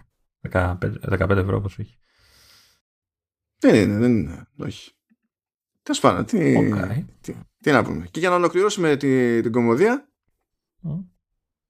κάναμε κύκλο. Θυμάστε πρόστιμο από την Ολλανδική Επιτροπή Ανταγωνισμού για την όλη ιστορία με τα dating apps ε, ζήτησε από τους developers να έχουν ε, διπλό binary, ένα που να χρησιμοποιεί το δικό του σύστημα πληρωμών και ένα ε, που να χρησιμοποιεί το όποιο άλλο θέλουν τέλος πάντων. δεν το θεώρησε πολύ cool αυτό η Ολλανδική Επιτροπή Ανταγωνισμού. Είπε ότι αυτό στην ουσία επιβαρύνει αχρίαστα τους developers και τα συνάφη. Και φυσικά τι λέει η Apple. Ε, ε, μια χαρά είμαι. Ναι, μια χαρά είναι. Εμείς κάναμε αυτό που θέλατε. Είμαστε OK σύμφωνα με αυτά που ζητήσατε. Κάνει ένα κόμμα παραπάνω να το εξηγήσει. Του στυλ. Ε, λέει δεν είναι περίεργο ε, ένας developer να έχει πολλαπλές εκδόσεις της ίδιας, της ίδιας της εφαρμογής με το σκεπτικό ότι σε πολλές περιπτώσεις καλείται σε συγκεκριμένες αγορές να κάνει κάποιες ρυθμίσεις που να είναι μόνο για αυτές τις αγορές και αυτό σημαίνει ότι πρέπει να έχει διαφορετικά binaries πάνε να το εξηγήσει λίγο έτσι το οποίο ε, σε κάποιο βαθμό ισχύει σε κάποιο βαθμό δεν ισχύει είναι τώρα ανάλογα με την περίπτωση αλλά αυτό το εντάξει δεν ξεπερνάει το ε, ε, βγαίνει νέος νόμος στην Κορέα είναι φως φανάρι ότι ε, είναι εκτός νόμου η Apple, η Κορέα διαμαρτύρεται και η Apple λέει μα ε, ήδη έχω προσαρμοστεί ενώ δεν έχει κάνει τίποτα. Αυτό δεν το ξεπερνάμε ακόμα. Έτσι, είναι, είναι β' κατηγορία η φάση με την Ολλανδία. Ε, και φυσικά η Ολλανδία είπε πάρα άλλα 5 εκατομμύρια ευρώ πρόστιμο. Αυτό για τη συλλογή. Περνάει η ώρα. Εντάξει. Κούραση, ρε. Δηλαδή, άμα θέλει να, άμα δεν την νοιάζει να χάνει 5 εκατομμύρια, ας τα στείλεις σε εμάς, ρε παιδί μου. Κάτι. Ε, ναι. Να σου πω κάτι, εμείς τα λέμε, αλλά ποιο από αυτούς μας ακούει; Ε, έλαντε. Στείλε κανένα, κανένα mail. Στην τελική, ξέρεις τι θα γίνει; Α εσάς τα πάνε. Ε, μπράβο. Τι, πού, θα, πού θα τα φάμε; Δεν το ξέρουμε το παραμύθι. όχι, εγώ θα γυρίσω σε Android με. ναι. θα, πάρεις, θα χρησιμοποιήσεις αυτή τη μοναδική ευκαιρία. Α, ναι, να φύγουμε από αυτά τα, τα δράματα, να πούμε για τίποτα καλό. Ε, λέει ότι φαίνεται πως η Apple θα αρχίσει ε, να προσφέρει επισκευές σε Face ID όταν θα πάθεις μια ξέρω εγώ το module ή τα λοιπά χωρίς να απαιτείται αντικατάσταση ολόκληρου τηλεφώνου. Πρακτικό ακούγεται αυτό. Κάτι σου θυμίζει αυτό έτσι με το δικό σου πρακτικό, πρακτικό ακούγεται αυτό. γιατί έχω την εντύπωση ότι ώρες ώρες ή μάλλον στιγμές, στιγμές, τι να το πω, ιστο, ε, χρόνια μετά, δεν, δεν ξέρω, ε, δεν μαθαίνει τα μαθήματα, τα μαθήματα που παίρνει η Apple. Δηλαδή, όταν έφτιαχνε ας πούμε τα, το Face ID δεν έβλεπε ότι είναι ηλίθιο άμα χαλάσει αυτό το πράγμα πρέπει να αλλάξει όλο το τηλέφωνο. Καλά, φυσικά το βλέπει ότι είναι ηλίθιο. Εννοείται ότι το βλέπει, γιατί κάθεται και στην ουσία χρεώνεται ολόκληρη συσκευή και μετά πρέπει να πιάσει τη συσκευή που έχει κρατήσει πίσω, να την ξεχοκαλίσει και να δει το τι ανακυκλώνεται για να υπάρχει μια ελπίδα και να στο πουλήσει μετά για refurbished ή απλά να το κάνει, ξέρω εγώ, πρώτε ύλε, για να χρησιμοποιηθεί αλλού. Προφανώς, προφανώς και το ξέρει. Δεν ξέρω αν είναι θέμα ανάπτυξης των σχετικών εργαλείων. Μπορεί δηλαδή να ξεκινάμε στο κάνουμε αυτό στα μοντέλα μας, έχουμε αυτό το module και έχουμε σχεδιάσει έτσι τη συσκευή κτλ. Αλλά αυτό να μην σημαίνει ότι είναι εύκολη διαδικασία το καρφώνω ξεκαρφώνω για να πεις ότι το κάνω όχι εγώ στα κεντρικά μου στο εργαστήριο αλλά να πεις ότι έχω τον εξοπλισμό ε, για τους service providers να το κάνουν. Αυτό, αυτό περιλαμβάνει και τα επίσημα τα App Store γιατί πάλι έχουν ένα κομμάτι που πρέπει να έχει τον εξοπλισμό του εκεί πέρα. Ναι, ρε, αλλά όταν ε, ρίχνεις στην αγορά καινούριο μοντέλο, αυτά πρέπει να, υπο, να εξυπονοούνται. Δηλαδή ε, πρέπει να είναι δεδομένα ότι έχεις και τα εργαλεία να το φτιάξεις. Έτσι. Έτσι θα πρέπει να είναι. Ναι, αλλά αυτό δεν σημαίνει ότι μπορείς να πετυχαίνεις το timing. Δηλαδή, ακόμα και να θέλεις. Πώς γίνεται, ρε, εσύ, άμα, άμα κυκλοφορήσει ένα προϊόν, έτσι. Το iPhone το 13 τώρα, το βγάζει στην αγορά. Τι γίνεται, πώς γίνεται. Όπως γινόταν, όπως γινόταν εδώ που ε, τα, ε, ε, κλατάρανε τα πληκτρολόγια, τα Butterfly στα MacBook Pro και για να σου αλλάξουν ένα πληκτρολόγιο, σου αλλάσανε το, το μισό σασί και όλες τις μπαταρίες. Ε, όλο το μηχάνημα δηλαδή. Εντάξει, okay. Ναι, και, αυτή, δηλαδή, αυτό ειδικά δε όταν ήσουν στην εγγύηση και μετά που κάνανε επέκταση εγγύηση για αυτά τα θέματα, δεν τους κόστιζε, δεν το ξέρανε. Εννοείται ότι το ξέρανε. Ε, ναι, εγώ ξαναλέω, θα έπρεπε να είναι δεδομένο αυτό το πράγμα. Θα με το που βγαίνει ένα καινούριο μοντέλο να είναι έτοιμα και τα εργαλεία του. Όσα χρειάζονται για να γίνουν οι επισκευές με τον σωστό τρόπο. Όχι αλλάζω όλο το κινητό. Δεν, ε, δεν λειτουργεί όμως έτσι. Αυτό θέλω προσπαθώ να σου πω. Δεν λειτουργεί έτσι πραγματικότητα. Ε, ναι, δεν λειτουργεί, αλλά πρέπει. Αυτό λέω. Ναι, εντάξει, και παγκόσμια ειρήνη πρέπει. Αλλά μετά ναι, υπάρχει, υπάρχουν θέματα. Καταλαβαίνεις αυτό. Και αυτό τώρα στο λέω γιατί, επειδή είχα κάνει. Δεν θυμάμαι αν το έχουμε ξανασυζητήσει εδώ. Είχα μπλέξει μια συζήτηση κάποτε τέλος πάντων για τις φάσεις, αν θυμάσαι, που δεν μπορούσαν να κάνουν service providers αλλαγή οθόνε εδώ και έπρεπε να το στείλουν έξω το τηλέφωνο. Και μετά κάποια στιγμή άλλαξε και μπορούσες να μπορείς πλέον να πας σε service provider και στην Ελλάδα και εφόσον υπάρχει πρόχειρο το ανταλλακτικό ρε παιδί μου να σου αλλάξει την, τέτοια, την οθόνη ψηλό μπαμ μπαμ. Okay. Γιατί προηγουμένως δεν είχαν εξοπλισμό να το κάνουν.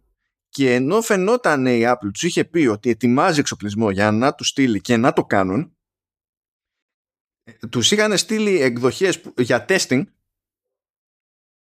και από την, από την πρώτη δοκιμή, από το πρώτο δείγμα που τους έστειλε μέχρι το τελικό που ήρθε ε, το, το σχετικό εργαλείο άλλαξε απείρως.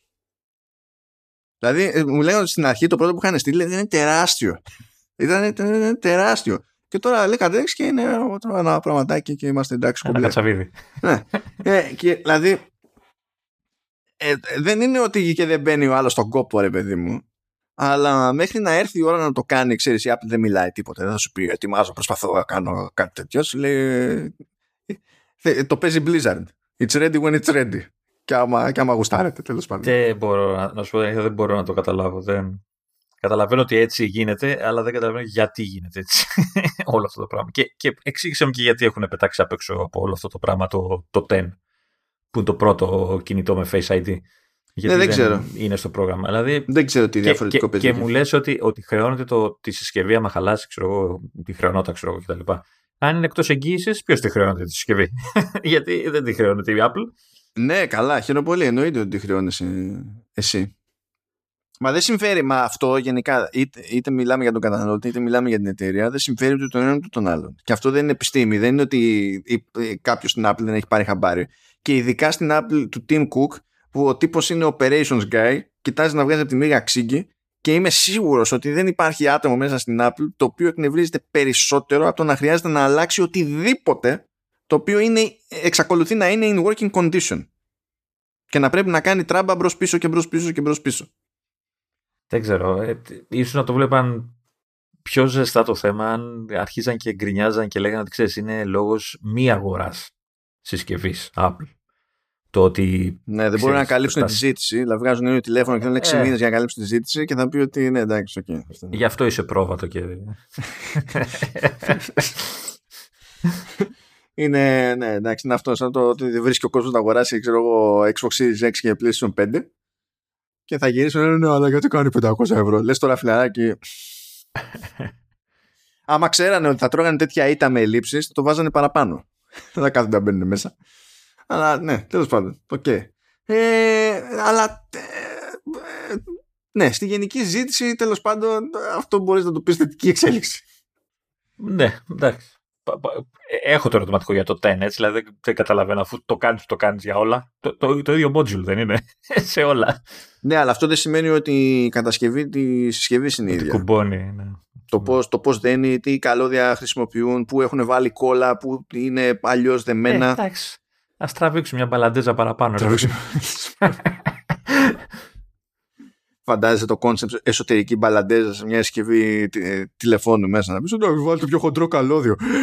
Όχι, για να το, για να το αλλάξουμε λέει, θα βάζουμε το module έξω από το κινητό. Θα είναι ξεσκολλημένο με σελοτέιπ. Ναι. Ή θα έχουμε τέτοιο, όπως κάναμε με το, τι με το, με το Nike. Θα βγάλουμε το τροφοδοτικό απ' έξω. Έτσι.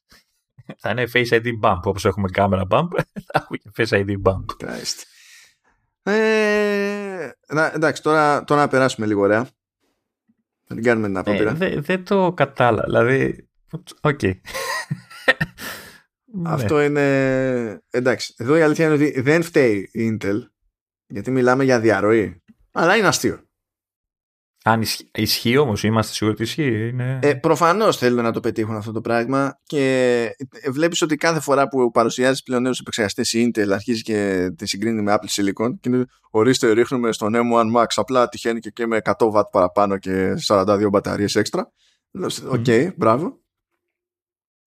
Βγήκε τέλος πάντων ένα υποτιθέμενο roadmap για το τι στόχους έχει στα αμέσως επόμενα χρόνια και υποτίθεται ότι ελπίζει μέσα σε δύο χρόνια δηλαδή τέλη 23 ή αρχές 24 να έχει ρίξει στην αγορά ε, επεξεργαστές που να είναι ανάλογα ε, αποδοτικοί τον M1 Pro και M1 Max. Όταν λέμε ανάλογα αποδοτική δεν, λέμε, δεν εννοεί ο ποιητής απλά το πόσο γρήγορη είναι αλλά και το πόσο καταναλώνουν για να είναι τόσο γρήγορη. Έτσι, μιλάμε για το συνδυασμό πραγμάτων.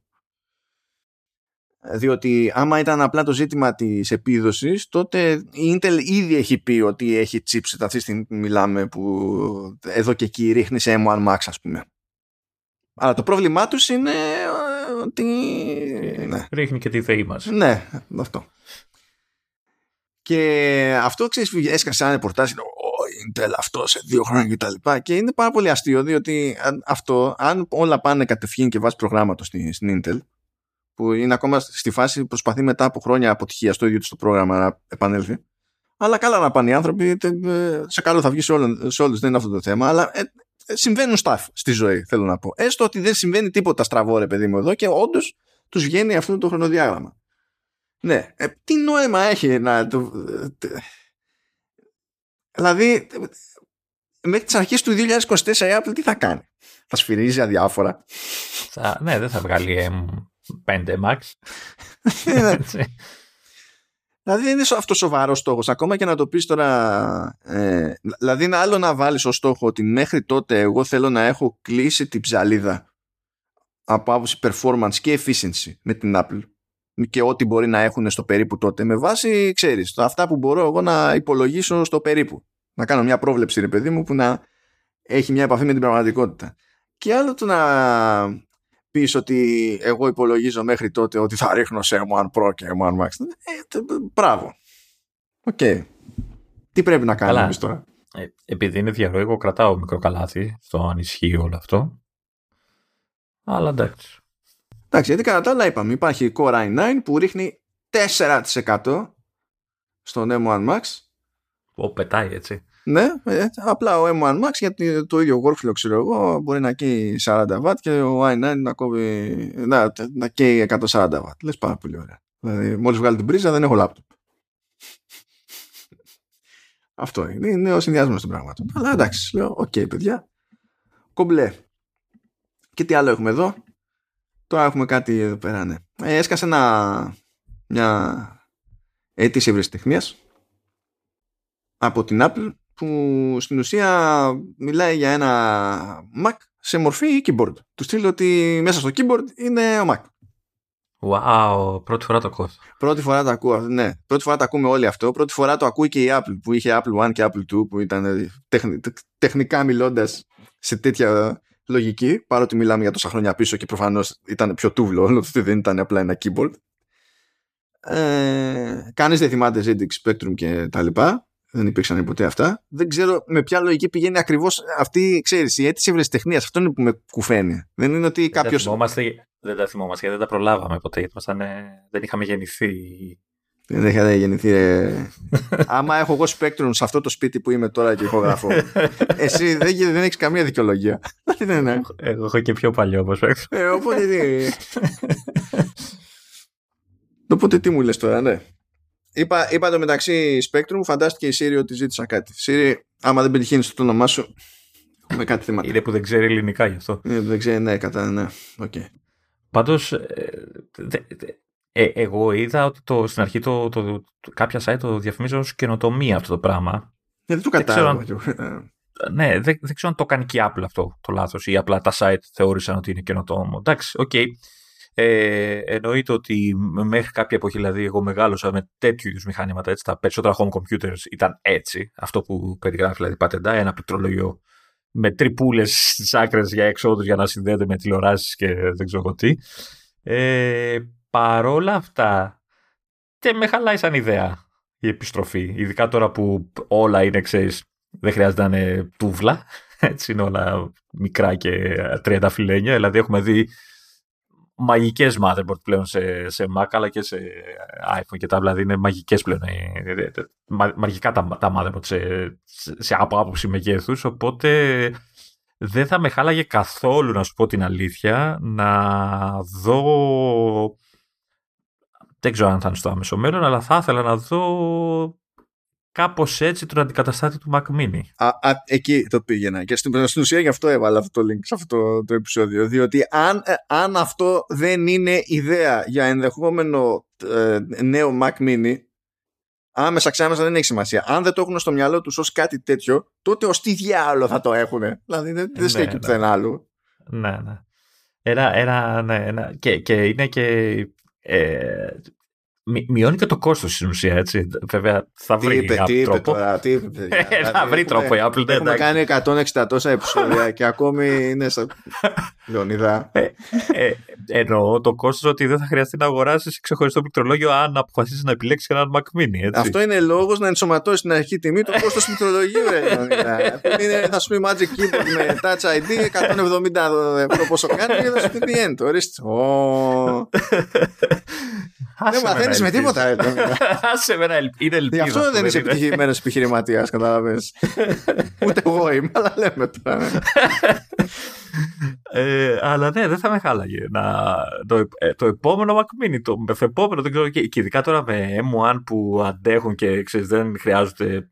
Τουλάχιστον το μικρό μοντέλο δεν, χρει- μπορεί να μην, χρειαστεί, να μην χρειάζεται καν ψύκτρα και τέτοια, ας πούμε, ενώ ανεμιστηράκια και τέτοια, αλλά και, και να θέλει ανεμιστήρα, εντάξει, οκ. Ε, δεν θα με χάλαγε. Καθόλου θα έλεγα. Ε, εννοείται ότι να κουβαλάει τις θύρες που χρειαζόμαστε, έτσι, όλα, όλα όσα χρειάζεται, τέλος πάντων, ένα σύγχρονο μηχάνημα, αλλά δεν είναι κακό να γίνει. Ε, τα- ε, λοιπόν, κάπου έπεσα ε, στην ατάκα που λέει δεν καταλαβαίνω ποια είναι η χρησιμότητα λέει, αυτού του form factor γιατί θα σου πει ξέρω εγώ κάποιος ότι μπορείς να το πάρεις εύκολα μαζί σου. Ποιος κουβαλάει μαζί του το desktop; Λες με αυτή τη λογική δεν πρέπει να υπάρχει το Mac Mini. Δεν πρέπει να υπάρχουν τα Intel NAC. Θα- Γενικά όλα αυτά δεν πρέπει να υπάρχουν. Αλλά να που υπάρχουν. Μα, μα ποιο desktop, δηλαδή. και καλά ότι αυτό αν έχεις τεχνικώ είναι desktop. Δεν είναι. Γιατί άμα δεν το βάλεις πάνω σε ένα monitor δεν είναι φάση. Ναι, δηλαδή, αλλά ναι. Πόσο εύκολα θα, θα το έπαιρνα μαζί μου σε διακοπές που υπάρχουν ξέρεις, σε σπίτια και δεν ξέρω. που έχω τέλος πάντων πρόσβαση σε οθόνη και από το να κουβαλάω το 7 ετία λάπτοπ που, που σέρνεται να παίρνω το καινούριο μου Mac Mini, ξέρεις, πληκτρολόγιο, ένα καλώδιο και γεια. Δεν το λες desktop αυτό το πράγμα. Δηλαδή κουβαλιέται. Δεν έχεις Ε, πρόβλημα. Εδώ... Ε, τεχνικώ το μηχάνημα είναι desktop όμως. Γιατί δεν μπορείς να το χρησιμοποιήσεις Ναι, ρε, αλλού. εσύ, ε, ε, εδώ κουβαλάς το λάπτοπ και κουβαλάς και το σόι του μαζί συνήθως, έτσι. Τσάντες, τσαντάκια, mouse, δεν ξέρω εγώ τι. Αυτό, θα σε, αυτό σε χαλάει. Δηλαδή αυτό είναι ακόμα πιο μαζεμένο, ρε παιδί μου. Δηλαδή, αν, αν ξέρεις ότι πας κάπου που έχεις πρόσβαση σε μια τηλεόραση, σε μια οθόνη, σε κάτι, δεν νομίζω ότι σε χαλάει να μπορείς να το κουβαλήσεις το κεντρικό σου μηχάνημα μαζί, έτσι. Δεν- Οκ. Ε, και και, και το, το τερματίζω λέγοντας ότι ξέρεις, θα ήταν το τέλειο να, το, να βάλω και μια μπαταρία, να το κάνω και ψηλό λάπτοπ. να είναι και χωρίς ρεύμα. να παίζει και με μπαταρία. Όταν το είδα αυτό, έκανα με τη μία μια ηλίθια σκέψη που δεν έχει, Ω. δεν έχει κανένα νόημα. Ω. Έτσι. Αλλά δεν, δεν ξέρω τι θα με εκνεύρισε περισσότερο. Σκέψου ότι ε, ε, έχεις ένα iMac. Έχεις ένα Mac Pro, έχεις ένα κάτι, ρε παιδί μου, αδερφέ. Μμ. Και για κάποιο λόγο έχεις και ένα τέτοιο. Το οποίο ας το πούμε ότι είναι ο Mac Mini whatever. Και το πληκτρολόγιο που έχεις στο άλλο στο σύστημα κλατάρει. Και λες, ξέρω εγώ πώ να χρησιμοποιήσω εκείνο ως πληκτρολόγιο τ- backup. Μπορεί να είναι ολόκληρο μηχάνημα, αλλά μήπως το- γιατί η εναλλακτική είναι έχω ξεμείνει στο άλλο μηχάνημα με πληκτρολόγιο. Αυτό. Δεν ξέρω ποιο θα ήταν πιο εκνευριστικό. Το να γίνεται ή το να μην Μα γίνεται. ήδη. Γίνεται ήδη. Μα- Universal Control λέγεται. δηλαδή γίνεται. Ναι, ε, εκεί όμως πρέπει να τρέχει το μηχάνημα. Α, εσύ λες να είναι σβηστό και ουσιαστικά σβηστό και να δουλεύει μόνο το πληκτρολόγιο με αυτόνομα. Ε, Ναι, να, μπο- μπορεί να το νιώσει ότι θέλω να το χρησιμοποιήσω ως πληκτρολόγιο. Διότι διαφορετικά, άμα είναι να το έχω κάπου και να μην είναι συνδεδεμένο σε οθόνη, αλλά να συμπεριφέρεται σαν να είναι σε οθόνη και εγώ να μην ξέρω τι κάνω με τον κέρσο, δεν έχει κανένα νόημα. Και να μπορώ να ρυθμίσω τίποτα, δεν έχει κανένα νόημα δεν έχει. Ε, αλλά δεν ξέρω τι θα. Δηλαδή, ε, ε, θεωρώ ότι θα ήταν πρακτικότερο παρότι είναι τραβηγμένο το σενάριο να γίνεται. Αλλά ταυτόχρονα το θεωρώ τόσο ηλίθιο overkill ως λύση σε οτιδήποτε που έχω την υποψία ότι θα μου φαίνονταν ε, ε, ε, ζαβό ακόμη και το να γίνεται. Δηλαδή, ε, ναι, δεν... Πάντως, καταλαβαίνω ότι και εσένα σου αρέσει σαν ιδέα να, να, να σκάσεις κάτι τέτοιο, έτσι. Ε, ναι, γιατί να μου αρέσει; Μα δεν με ενδιαφέρει στη τελική το τι μορφή θα έχει ένα Mac Mini. Πιο πολύ με ενδιαφέρει να υπάρχει ε, μια επιλογή σε desktop που να μην ε, σημαίνει ντε και καλά ότι πρέπει να πάρω monitor ή πρέπει να πουλήσω σπίτι. Ναι. Και πάλι να μου λείπει το monitor έτσι και πουλήσω το σπίτι. Είναι, ξέρεις, είναι. Και φαντα... φαντάζεσαι να το κάνουμε με Intel και να ανάβει ο επεξεργαστής και να μην μπορείς να, πια... να πατήσεις τα πλήκτρα τη ζέστη από, το... από, τη θέρμα, από την θερμότητα. Πιο πιθανό είναι ε, η Apple να κάνει μια σούζα που δεν θα βγάζει νόημα παρά μόνο θα ανεβάσει το κόστος και να πει σε κάθε πλήκτρο θα έχω ένα ε, ε, αφιερωμένο επεξεργαστή από Apple Watch μέσα. Το κάθε πλήκτρο θα έχει το δικό του. και τι θα κάνουν αυτά δεν ξέρω. Το Space θα έχει Neural Engine για να καταλαβαίνει να τα κάνει μόνο του τα Space. Όλα γράφει. Δεν χρειάζεται να το πατάς. Ε, ναι. Τώρα άμα θα φλιπάρει το, το πληκτρολόγιο κάνει διπλά πατήματα, θα τα κάνει επίτηδες. Όχι κατά λάθος. Και, και άμα χαλάει θα σου αλλάζει και το iPad. Άμα χαλάει, ε, εκεί, εκεί τι θα κάνει, εκεί τι θα κάνεις που θα λέει μα είναι δυνατόν να μην μπορεί να στο, να στο διορθώσει χωρίς να αλλάξει όλη τη συσκευή. Εκεί πέρα τι, κλάφτα χαράλαμπε, καταλαβαίνεις. Εκεί, εκεί, ναι, εκεί θα πονάει όντως. Κλάφτα χαράλαμπε κατευθείαν. Ή να σου χαλάει το πληκτρολόγιο, ξέρω που είναι το πιο επιρρεπές, ας πούμε. Πλάκα-πλάκα, αυτό είναι ένα θέμα, έτσι. Από την άποψη ότι το να ε, έχεις ένα τέτοιο μοντέλο σημαίνει ότι το παθαίνω ζημιά στο πληκτρολόγιο ε, μεταφράζεται άμεσα σε μένω για κάποιο διάστημα χωρίς σύστημα. Κάτι που δεν ισχύει όταν ξέρεις ο Mac Mini είναι εκεί και απλά διαλύσει ένα πληκτρολόγιο. Θέλω να πιστεύω όμως ότι αν γίνει ποτέ θα έχει και Bluetooth, δηλαδή θα μπορεί να κουμπώσει κάποιο εξωτερικό πληκτρολόγιο. Φαντάζεσαι, σύνδεσα το πληκτρολόγιο στο πληκτρολόγιο μου. Ε, ναι, δεν μπορεί να μην μπορείς να συνδέσεις κάτι. Δεν θα είναι μαγικό αυτό. Σαν, σαν looks, δηλαδή για, για φαντάστο, για φαντάστο. Να είσαι κάπου σε, ένα, σε μια οθόνη μπροστά και επειδή έχει κλατάρει το keyboard του, ας το πούμε, ας το πούμε Mac Mini, ε, να έχεις Mac, δίπλα ένα... Macboard. Macboard. Ε, να έχεις δίπλα ένα άλλο πληκτρολόγιο και να μπαίνει ο άλλος μέσα και να σε βλέπει μπροστά σε μια οθόνη με δύο πληκτρολόγια μπροστά. Ναι, γιατί; Άλλοι δουλεύουν με δύο οθόνες, εσύ θα δουλεύει με δύο πληκτρολόγια. ναι, λίγο μαγικό. Θα πεις ναι, εντάξει. Θα πεις ε, με, με εκνευρίζει που δεν έχει τέτοιο. Που το, ε, έχει control key μόνο από τα αριστερά και εγώ θέλω να έχει δύο μεριές. Οπότε πήρα δύο πληκτρολόγια για να έχω δύο control keys. ε, backlight θα έχει λες; Ε, Α πω τώρα σκάλω στο μυαλό μου, δεν θυμάμαι. Το Magic Keyboard έχει. Το Magic Keyboard δεν έχει, όχι. Το, το, το, το Mac εννοείς, όχι.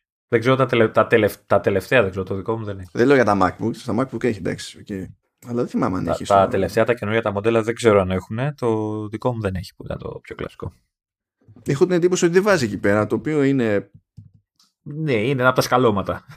εντάξει, εντάξει, δεν μου κόβει κάτι έτσι, εμένα τουλάχιστον δεν με ενδιαφέρει τόσο, αλλά οκ. Okay. δεν καταλαβαίνω γιατί δεν το κάνει αυτό στα πληκτρολόγιά της. Ναι, νομίζω ότι δεν είναι backlit. Κρίμα, κρίμα. Για, για πες, για πες όμως για ένα σχόλιο εκεί πέρα που είπες. Ναι, ναι, διαβάζω ένα τύπο που λέει ότι είναι λέει από τους τρόπους, λέει, φαίνεται λέει, λέει αυτός η Κάζη, ότι είναι από τους τρόπους που σκοπεύουν να το συνδυάσουν με το VR headset αυτό το μηχάνημα. Επειδή δεν θα έχει οθόνη, θα ξέρεις το headset θα, κάνει, θα παίζει το ρόλο της οθόνης. Εντάξει, δεν είναι άκυρη αυτή η σκέψη, αλλά δεν είναι κάτι που δεν μπορείς να κάνεις με το Mac Mini ως έχει το πράγμα. Δηλαδή η διαφάση. Εντάξει, αλλά είναι και λίγο, είναι και λίγο overkill όμω έτσι. Εντάξει, γιατί φαντάζεσαι πώ θα έχει το headset. Ναι, εντάξει, μα το ζήτημα είναι τώρα. Ε, Όπως έχουμε πει χιλιάδες φορές, το ζήτημα είναι όταν θα το παρουσιάσει, ως τι θα το παρουσιάσει, ποια θα είναι τα use cases και τα συνάφη. Και αυτό θα καθορίσει το τι έχει νόημα, πώς έχει νόημα, αν έχει νόημα, ε, αν παίρνει και άλλη υποθήκη το σπίτι και τα συνάφη. ε, τώρα για το συγκεκριμένο, τώρα τη συγκεκριμένη ιδέα, πείστε, αν όντως είναι ο αντικαταστάτης του Mac Mini που λέμε, πιστεύεις θα βολέψει ε, περιπτώσεις τύπου σερβερ και τέτοια που παίρνουν ξέρεις 10 Mac Mini μαζί και τα κάνουν ε, στο rack απάνω. Ε, όχι, με το keyboard όχι, πώς να τους βολέψει; αυτό λέω ότι είναι ένας από τους λόγους που δεν ξέρω αν θα αντικαταστήσει πλήρως το Mac Mini αυτό το πράγμα. Ή θα είναι μια απλά έξτρα επιλογή σε Mac. Δεν ξέρω. Καλά, σε κάθε περίπτωση τώρα μιλάμε παιδιά για patent. Αυτό δεν σημαίνει ότι θα γίνει ποτέ τίποτα. Πόσο μάλλον σύντομα, ας πούμε, ή οτιδήποτε. Απλά είχε πλάκα την το concept. Την άλλη εβδομάδα. Ε, εντάξει, αυτό δεν νομίζω. ε, θα δούμε τέλος πάντων πώς θα πάει η πραγμάτια. Και ελπίζω σε λαστιχένια πλήκτρα από ZX Spectrum. Έτσι για. Σε κλασικά τι; Ε, ελπίζω σε κλασικά λαστιχένια πλήκτρα όπως το ZX Spectrum. δηλαδή... Εντάξει, δεν ήξερα ότι βιαζόσουν τόσο πολύ να πεθάνεις. Γιατί; Είναι από τις χειρότερες εμπειρίες στη ζωή μου έφερες. δηλαδή, ναι. Η μαγική εμπειρία. Πάνε παντού τα πλήκτρα. Πάνε παντού. Δεν ξέρεις ποτέ τι θα συμβεί όταν είσαι στο τυφλό, ξέρω εγώ εκεί πέρα. Είναι freaky. Το θυμάσαι το πληκτρολόγιο του Spectrum, που κάθε πλήκτρο είχε 45 πλήκτρα μαζί. ναι, ναι, είναι όλο, είναι όλο freaky, είναι όλο freaky. δηλαδή, αυτά είναι χαριτω, ήταν χαριτωμένα μόνο τότε που δεν ήταν, δηλαδή, ε, δεν είχες πολλές ευκαιρίες να πεις ότι πρέπει να πληκτρολογήσω πολύ πράγμα εδώ πέρα για να κάνω αυτό που θέλω να κάνω. Ρε, ρε φίλε, με θυμάμαι, με θυμάμαι, δηλαδή το κοιτάω γιατί το έχω φάτσα φόρα, όχι, όχι εδώ που είναι εδώ τώρα, αλλά γενικά το έχω στολισμένο στο σπίτι και δεν ξέρω να πατήσω το space play πια έτσι και με θυμάμαι τότε να γράφω σαν διάολος, δηλαδή το ήξερα απ' έξω και ανακατοτά. Έγραφα full. Ναι, ναι, απλά η διαφορά είναι ότι στην πραγματικότητα το υπέμενες. Γιατί, γιατί δεν ήταν ότι είχες συγκλονιστικέ εναλλακτικέ. Ναι, εντάξει. Αντίστοιχα, θα μου πεις τι δεν υπήρχε πληκτρολόγιο IBM. Ναι, εντάξει. Απλά όταν, δεν ήταν, όταν ήθελες να μη σ' ακούνε οι γείτονες. είχα και από αυτό. Ε, αλλά όχι, δηλαδή γινόταν ρε παιδί μου, δούλευε. Άμα το συνήθισες, δούλευε. Άμα το συνήθισες, δούλευε. Πολλά, πολλά πράγματα, ξέρεις, πηγαίνουν με αυτή την ατάκα. Just saying. λοιπόν, και για να, εντάξει, πριν κλείσουμε, να κάνουμε ένα έτσι, ούτε follow-up δεν μπορώ να το πω αυτό. Τέλος πάντων, ε, είπα με, με μήνες καθυστέρηση να πω στη διαδικασία να παίξω λίγο με, τα, με, με focus. Το αυτοκίνητο. Όχι. Όχι. Αυτά τα αφήνουμε στο Forza Horizon και τα συνάφη. Το ξέρω εγώ να θα φύγει και το Grand Turismo που έχω καταφέρει τέτοιο, μου έχουν πέσει κάτι γραψίματα εκεί με Grand Turismo και έχω καταφέρει για πρώτη φορά στη ζωή μου να μην κάνω το γραπτό Σαρδάμ Grand Turismo. Συνήθως δεν το αποφεύγω με τίποτα. Αλλά μέχρι στιγμής το έχω γλιτώσει. Δεν ξέρω τι γίνει. Απίστευτο. Anyway, ε, είπα να ασχοληθώ λίγο με Focus ε, για όποιον δεν θυμάται, στην ουσία τα, το, το, τα focus modes είναι μετεξέλιξη του Do Not Disturb και επιτρέπουν στο, στο χρήστη και σε Mac και σε iOS, iPadOS κτλ. Ε, να φτιάξει κάποιους κανόνες με τη λογική ότι ε, όταν θα ενεργοποιώ αυτό το focus θα δέχομαι ειδοποιήσεις από αυτούς ή και αυτές τις εφαρμο... από αυτούς τους χρήστες τέλος πάντων τις επαφές μου ή και αυτές τις εφαρμογές υπάρχει μια ευελιξία εκεί πέρα ε, ή θέλω να μου εμφανίζεις ε, την τάδε ή τις, ε, ε, ή τις τάδε σελίδες εφαρμογών δηλαδή τα τάδε home screens τέλος πάντων σε κάθε περίπτωση μπορείς να τα μπλέξεις με shortcuts ώστε να πεις ότι όταν ενεργοποιείται αυτό το focus να τρέχει κάποιο shortcut ή μπορείς να πεις σε κάποιο shortcut ότι όταν τρέχει αυτό το shortcut θέλω να ενεργοποιείται το τάδε focus και τα συναφή μέχρι πρώτη αυτό που έκανα ήταν ότι σε κάποια συγκεκριμένα σενάρια ε, έτρεχα do not disturb. Και από εκεί και πέρα γεια σας. Αλλά λέω κάτσε να το να το δουλέψουμε λίγο παραπάνω το, το πράγμα. Δεν είναι ότι έχω φτιάξει πολλά διαφορετικά modes. Στην ουσία ε, έχω ένα για γενική χρήση και αυτό περίεργο θέλει τη, μεγαλύτερη εξήγηση. Όπως διαπίστωσα στην πράξη. Ε, έχω ένα που και καλά είναι για entertainment Οπότε στην ουσία τι κάνω εκεί πέρα; Ε, φροντίζω να έχω ε, ε, ένα home screen με συγκεκριμένα notes πρόχειρα που να είναι ως widgets για να μπαίνω κατευθείαν στο αντίστοιχο note που με ενδιαφέρει. Ε, να έχω τις εφαρμογές που είναι για streaming video ξέρω εγώ, να έχω το books, διάφορα τέτοια πραγματάκια. Και σε εκείνη την περίπτωση στην ουσία ε, λειτουργεί και σαν do not disturb η φάση, δεν μου κάνει ειδοποιήσει από τίποτα παρά μόνο, ξέρεις, από κάποιες επαφές και αυτά εκτάκτως, τέλος πάντων, έτσι όπως τα είχα ρυθμισμένα να περνάνε και στο Step γενικότερα. Έχω άλλο ένα, το οποίο το έχω για το γυμναστήριο και στην ουσία τι έχω κάνει, λέω, κοιτάξτε να δεις, ε, εγώ θα πηγαίνω στην τάδε, ε, δηλαδή πηγαίνω εκεί για γυμναστήριο. Και όταν φτάνω εκεί γύρω, θέλω να ενεργοποιείται το αντίστοιχο focus μόνο του. Και σε εκείνη την περίπτωση πάλι έχω ακόμη λιγότερα πράγματα. Βασικά έχω, δεν έχω καν εφαρμογή σε home screen, έχω μόνο widgets. Έχω το note ας πούμε με το πρόγραμμα που ακολουθώ γιατί συχνά πυκνά πρέπει να ψηλοσημειώσω ρε παιδί μου κάτι και από το να πηγαίνω μεσολαμία στόχο εκεί μες στη μάπα μου. Ε, έχω widget για τη μουσική επειδή βάζω εκεί πέρα playlist και ακούω ξέρω εγώ και τέτοια πράγματα. Κόβω τις υπόλοιπες ειδοποιήσεις για να μην με κυνηγάω κάθε επικραμένος. γιατί άμα με κυνηγά μετά τις 11 το βράδυ είναι επικραμένος αλλά και εγώ δεν είμαι υποχρεωμένος, γιατί και εγώ είμαι επικραμμένο συνήθως τέτοιες ώρες. Και πάει λέγοντας και όταν θα φύγω ξέρω εγώ πάλι ε, και απομακρυνθώ από το γυμναστήριο το απενεργοποιεί αυτό και στην ουσία σε γυρίζει σε αυτό που είχες επιλεγμένο πριν για τον οποιοδήποτε λόγο. Το είχες βάλει να ήταν ε, με κάποιον αυτοματισμό κάτι συγκεκριμένο, το είχες διαλέξει χειροκίνητα, σε γυρίζει σε αυτό που ήταν πριν. Και μ' άρεσε εκεί πέρα πάντως με το geofencing, επειδή μου έδινε και το περιθώριο να του πω ότι αυτό θα το υπολογίζεις όχι μέσα σε όλη την ημέρα, αλλά στο τάδε διάστημα της ημέρας. Πράγμα που σημαίνει ότι ε, επειδή εγώ τα έχω ρυθμισμένα στο, στο πρόγραμμά μου ότι έτσι κι αλλιώς θα πάω βράδυ γυμναστήριο, μπορώ να του πω ότι περίπου τέτοιες ώρες θα τσεκάρεις ε, για να ενεργοποιήσει αυτό το mode.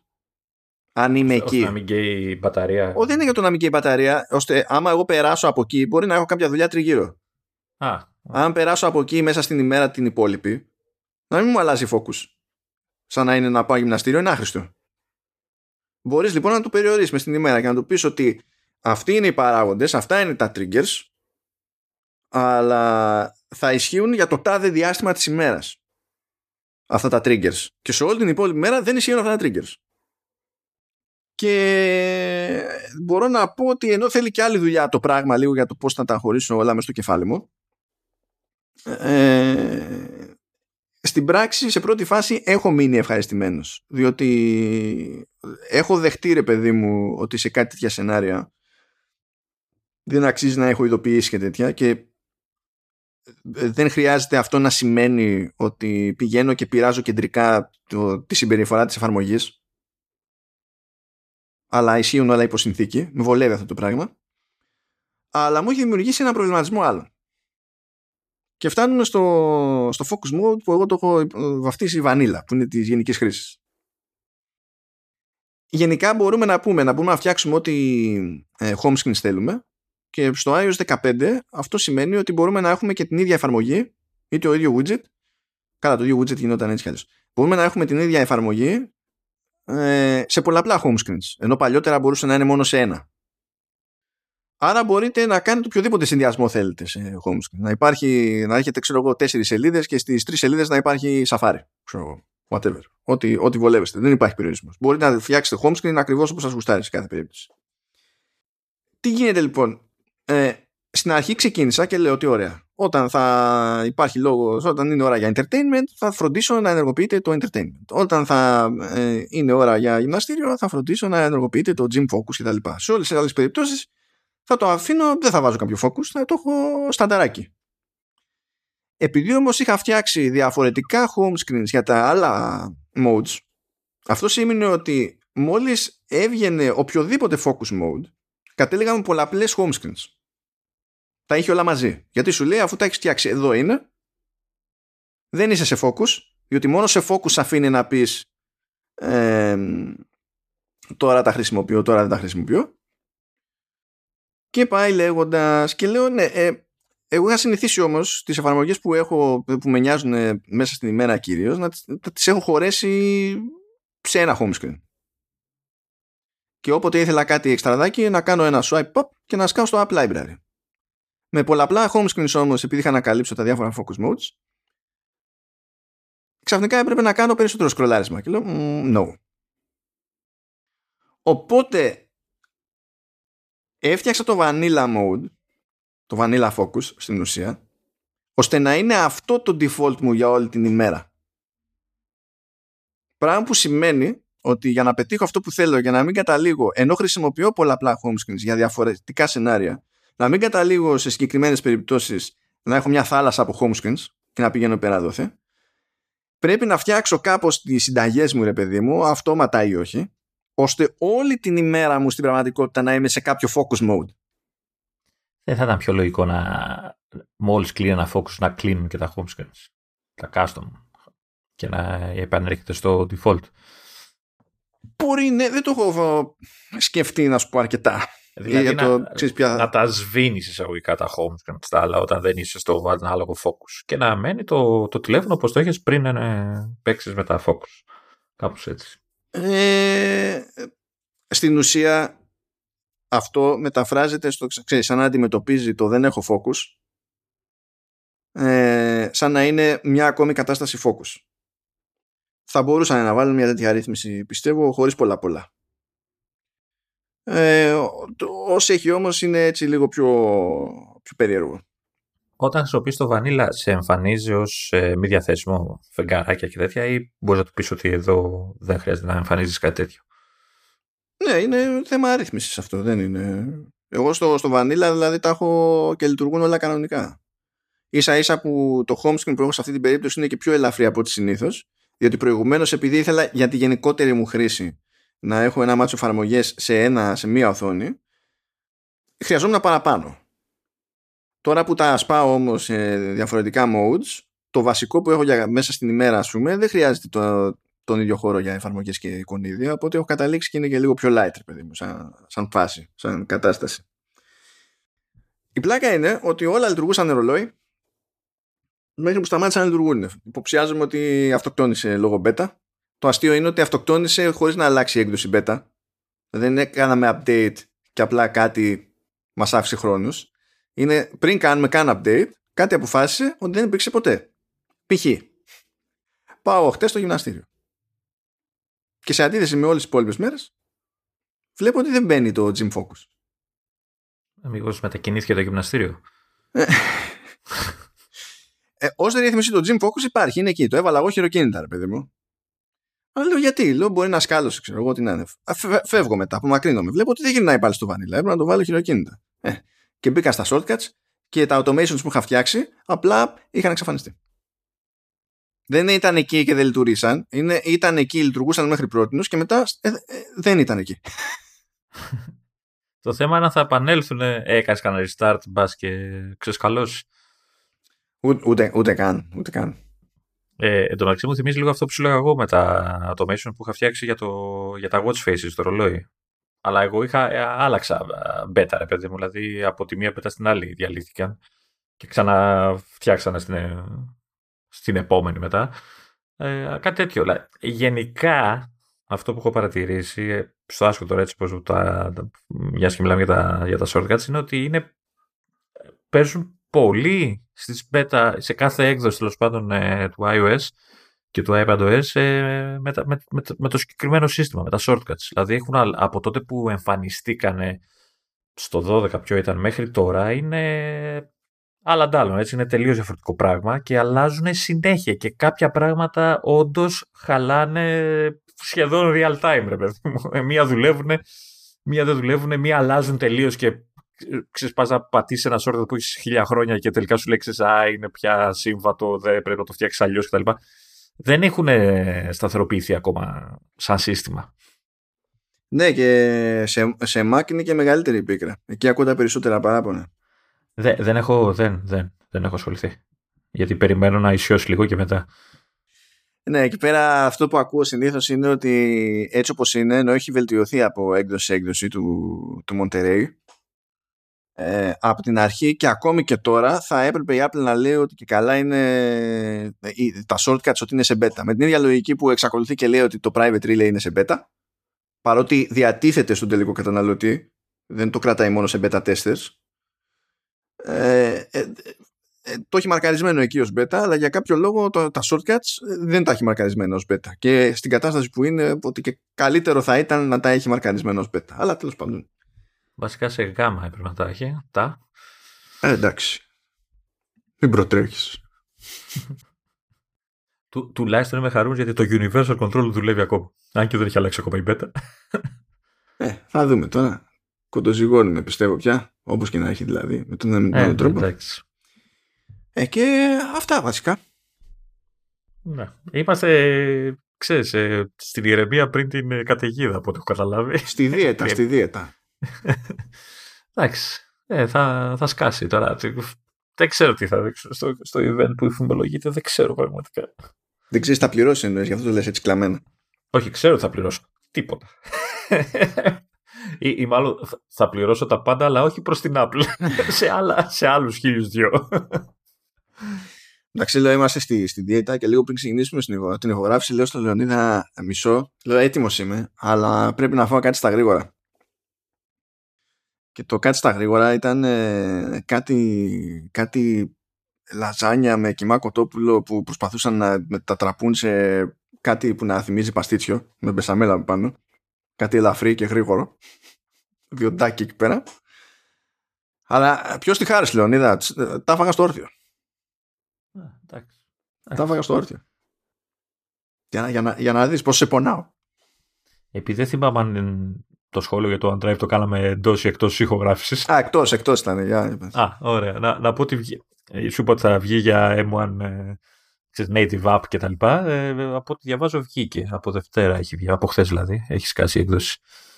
Οπότε το OneDrive θα πετάει τώρα σε M1 και γενικότερα. Θα πετάει, εντάξει. Θα είναι τέτοιο. Δεν, δεν βλέπεις κάποια εφαρμογή να σου διαλύει τη CPU. Θα πεις ορίστε τώρα, χωρίς λόγο.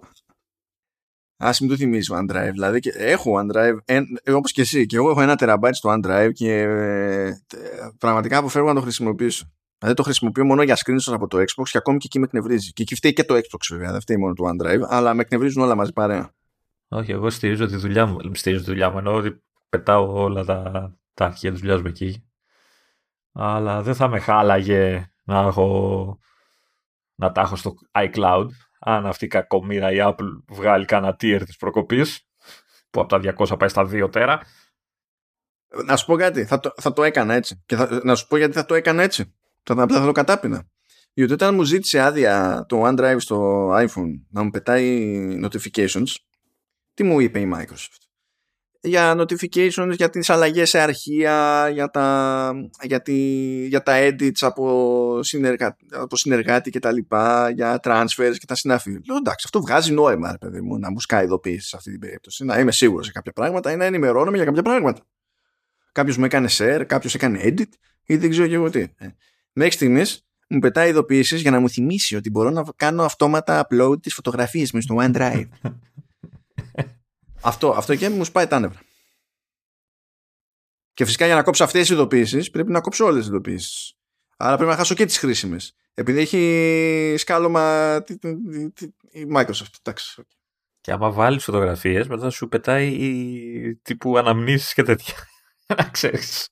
Εντάξει, δεν υπάρχει περίπτωση να πω σε αυτή τη διαδικασία. Αποκλείεται. Αυτά. Αυτά, όντως. Δεν έχετε παράπονο, είμαστε ε, ελαφρύ ήρεμοι. Light. Καθόλου αποκριάτικη. Θα μεσολαβεί και μέχρι το επόμενο επεισόδιο θα μεσολαβήσει και καθαρά Δευτέρα, ε.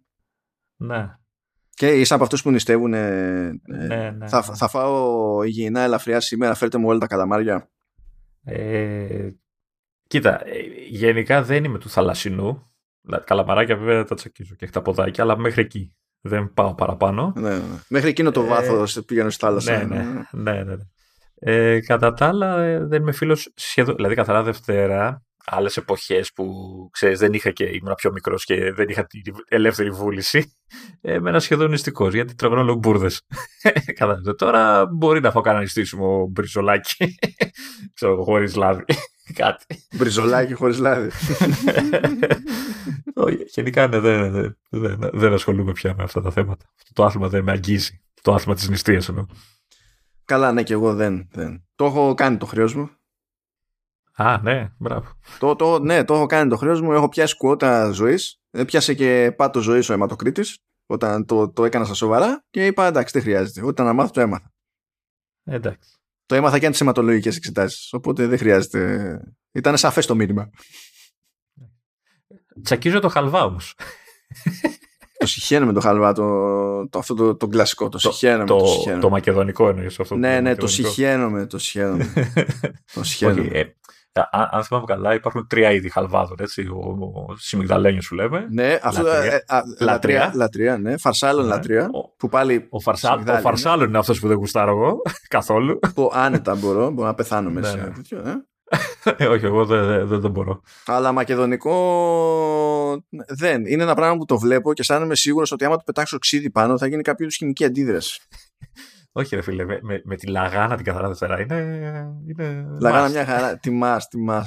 Αυτή η ιδέα. Στη, στιφό στα δόντια, ένα σκασμό. Μου φαίνει αναγούλα του ταχύνι εδώ μεταξύ. Τραγωδία. Εν τω μεταξύ κάνουμε νέο ρεκόρ, έτσι. Άλλες φορές ξεκινάμε ηλίθια. Σήμερα τελειώνουμε ηλίθια. Ε, ναι, Με για να χαλβά. μην γλιτώνει κανένας. Εντάξει, φίλε, είμαστε κι εμείς χαλβάδες. Τι να κάνουμε τώρα. Εσύ, να μιλάς για τον εαυτό σου. Ναι, ε, ε, για τον εαυτό μου μιλούσα. Απλά ήταν το Royal We. λοιπόν, άντε, χαιρέτα, χαιρέτα. Καλή νηστεία και. Καλή καθαρά Δευτέρα, ναι.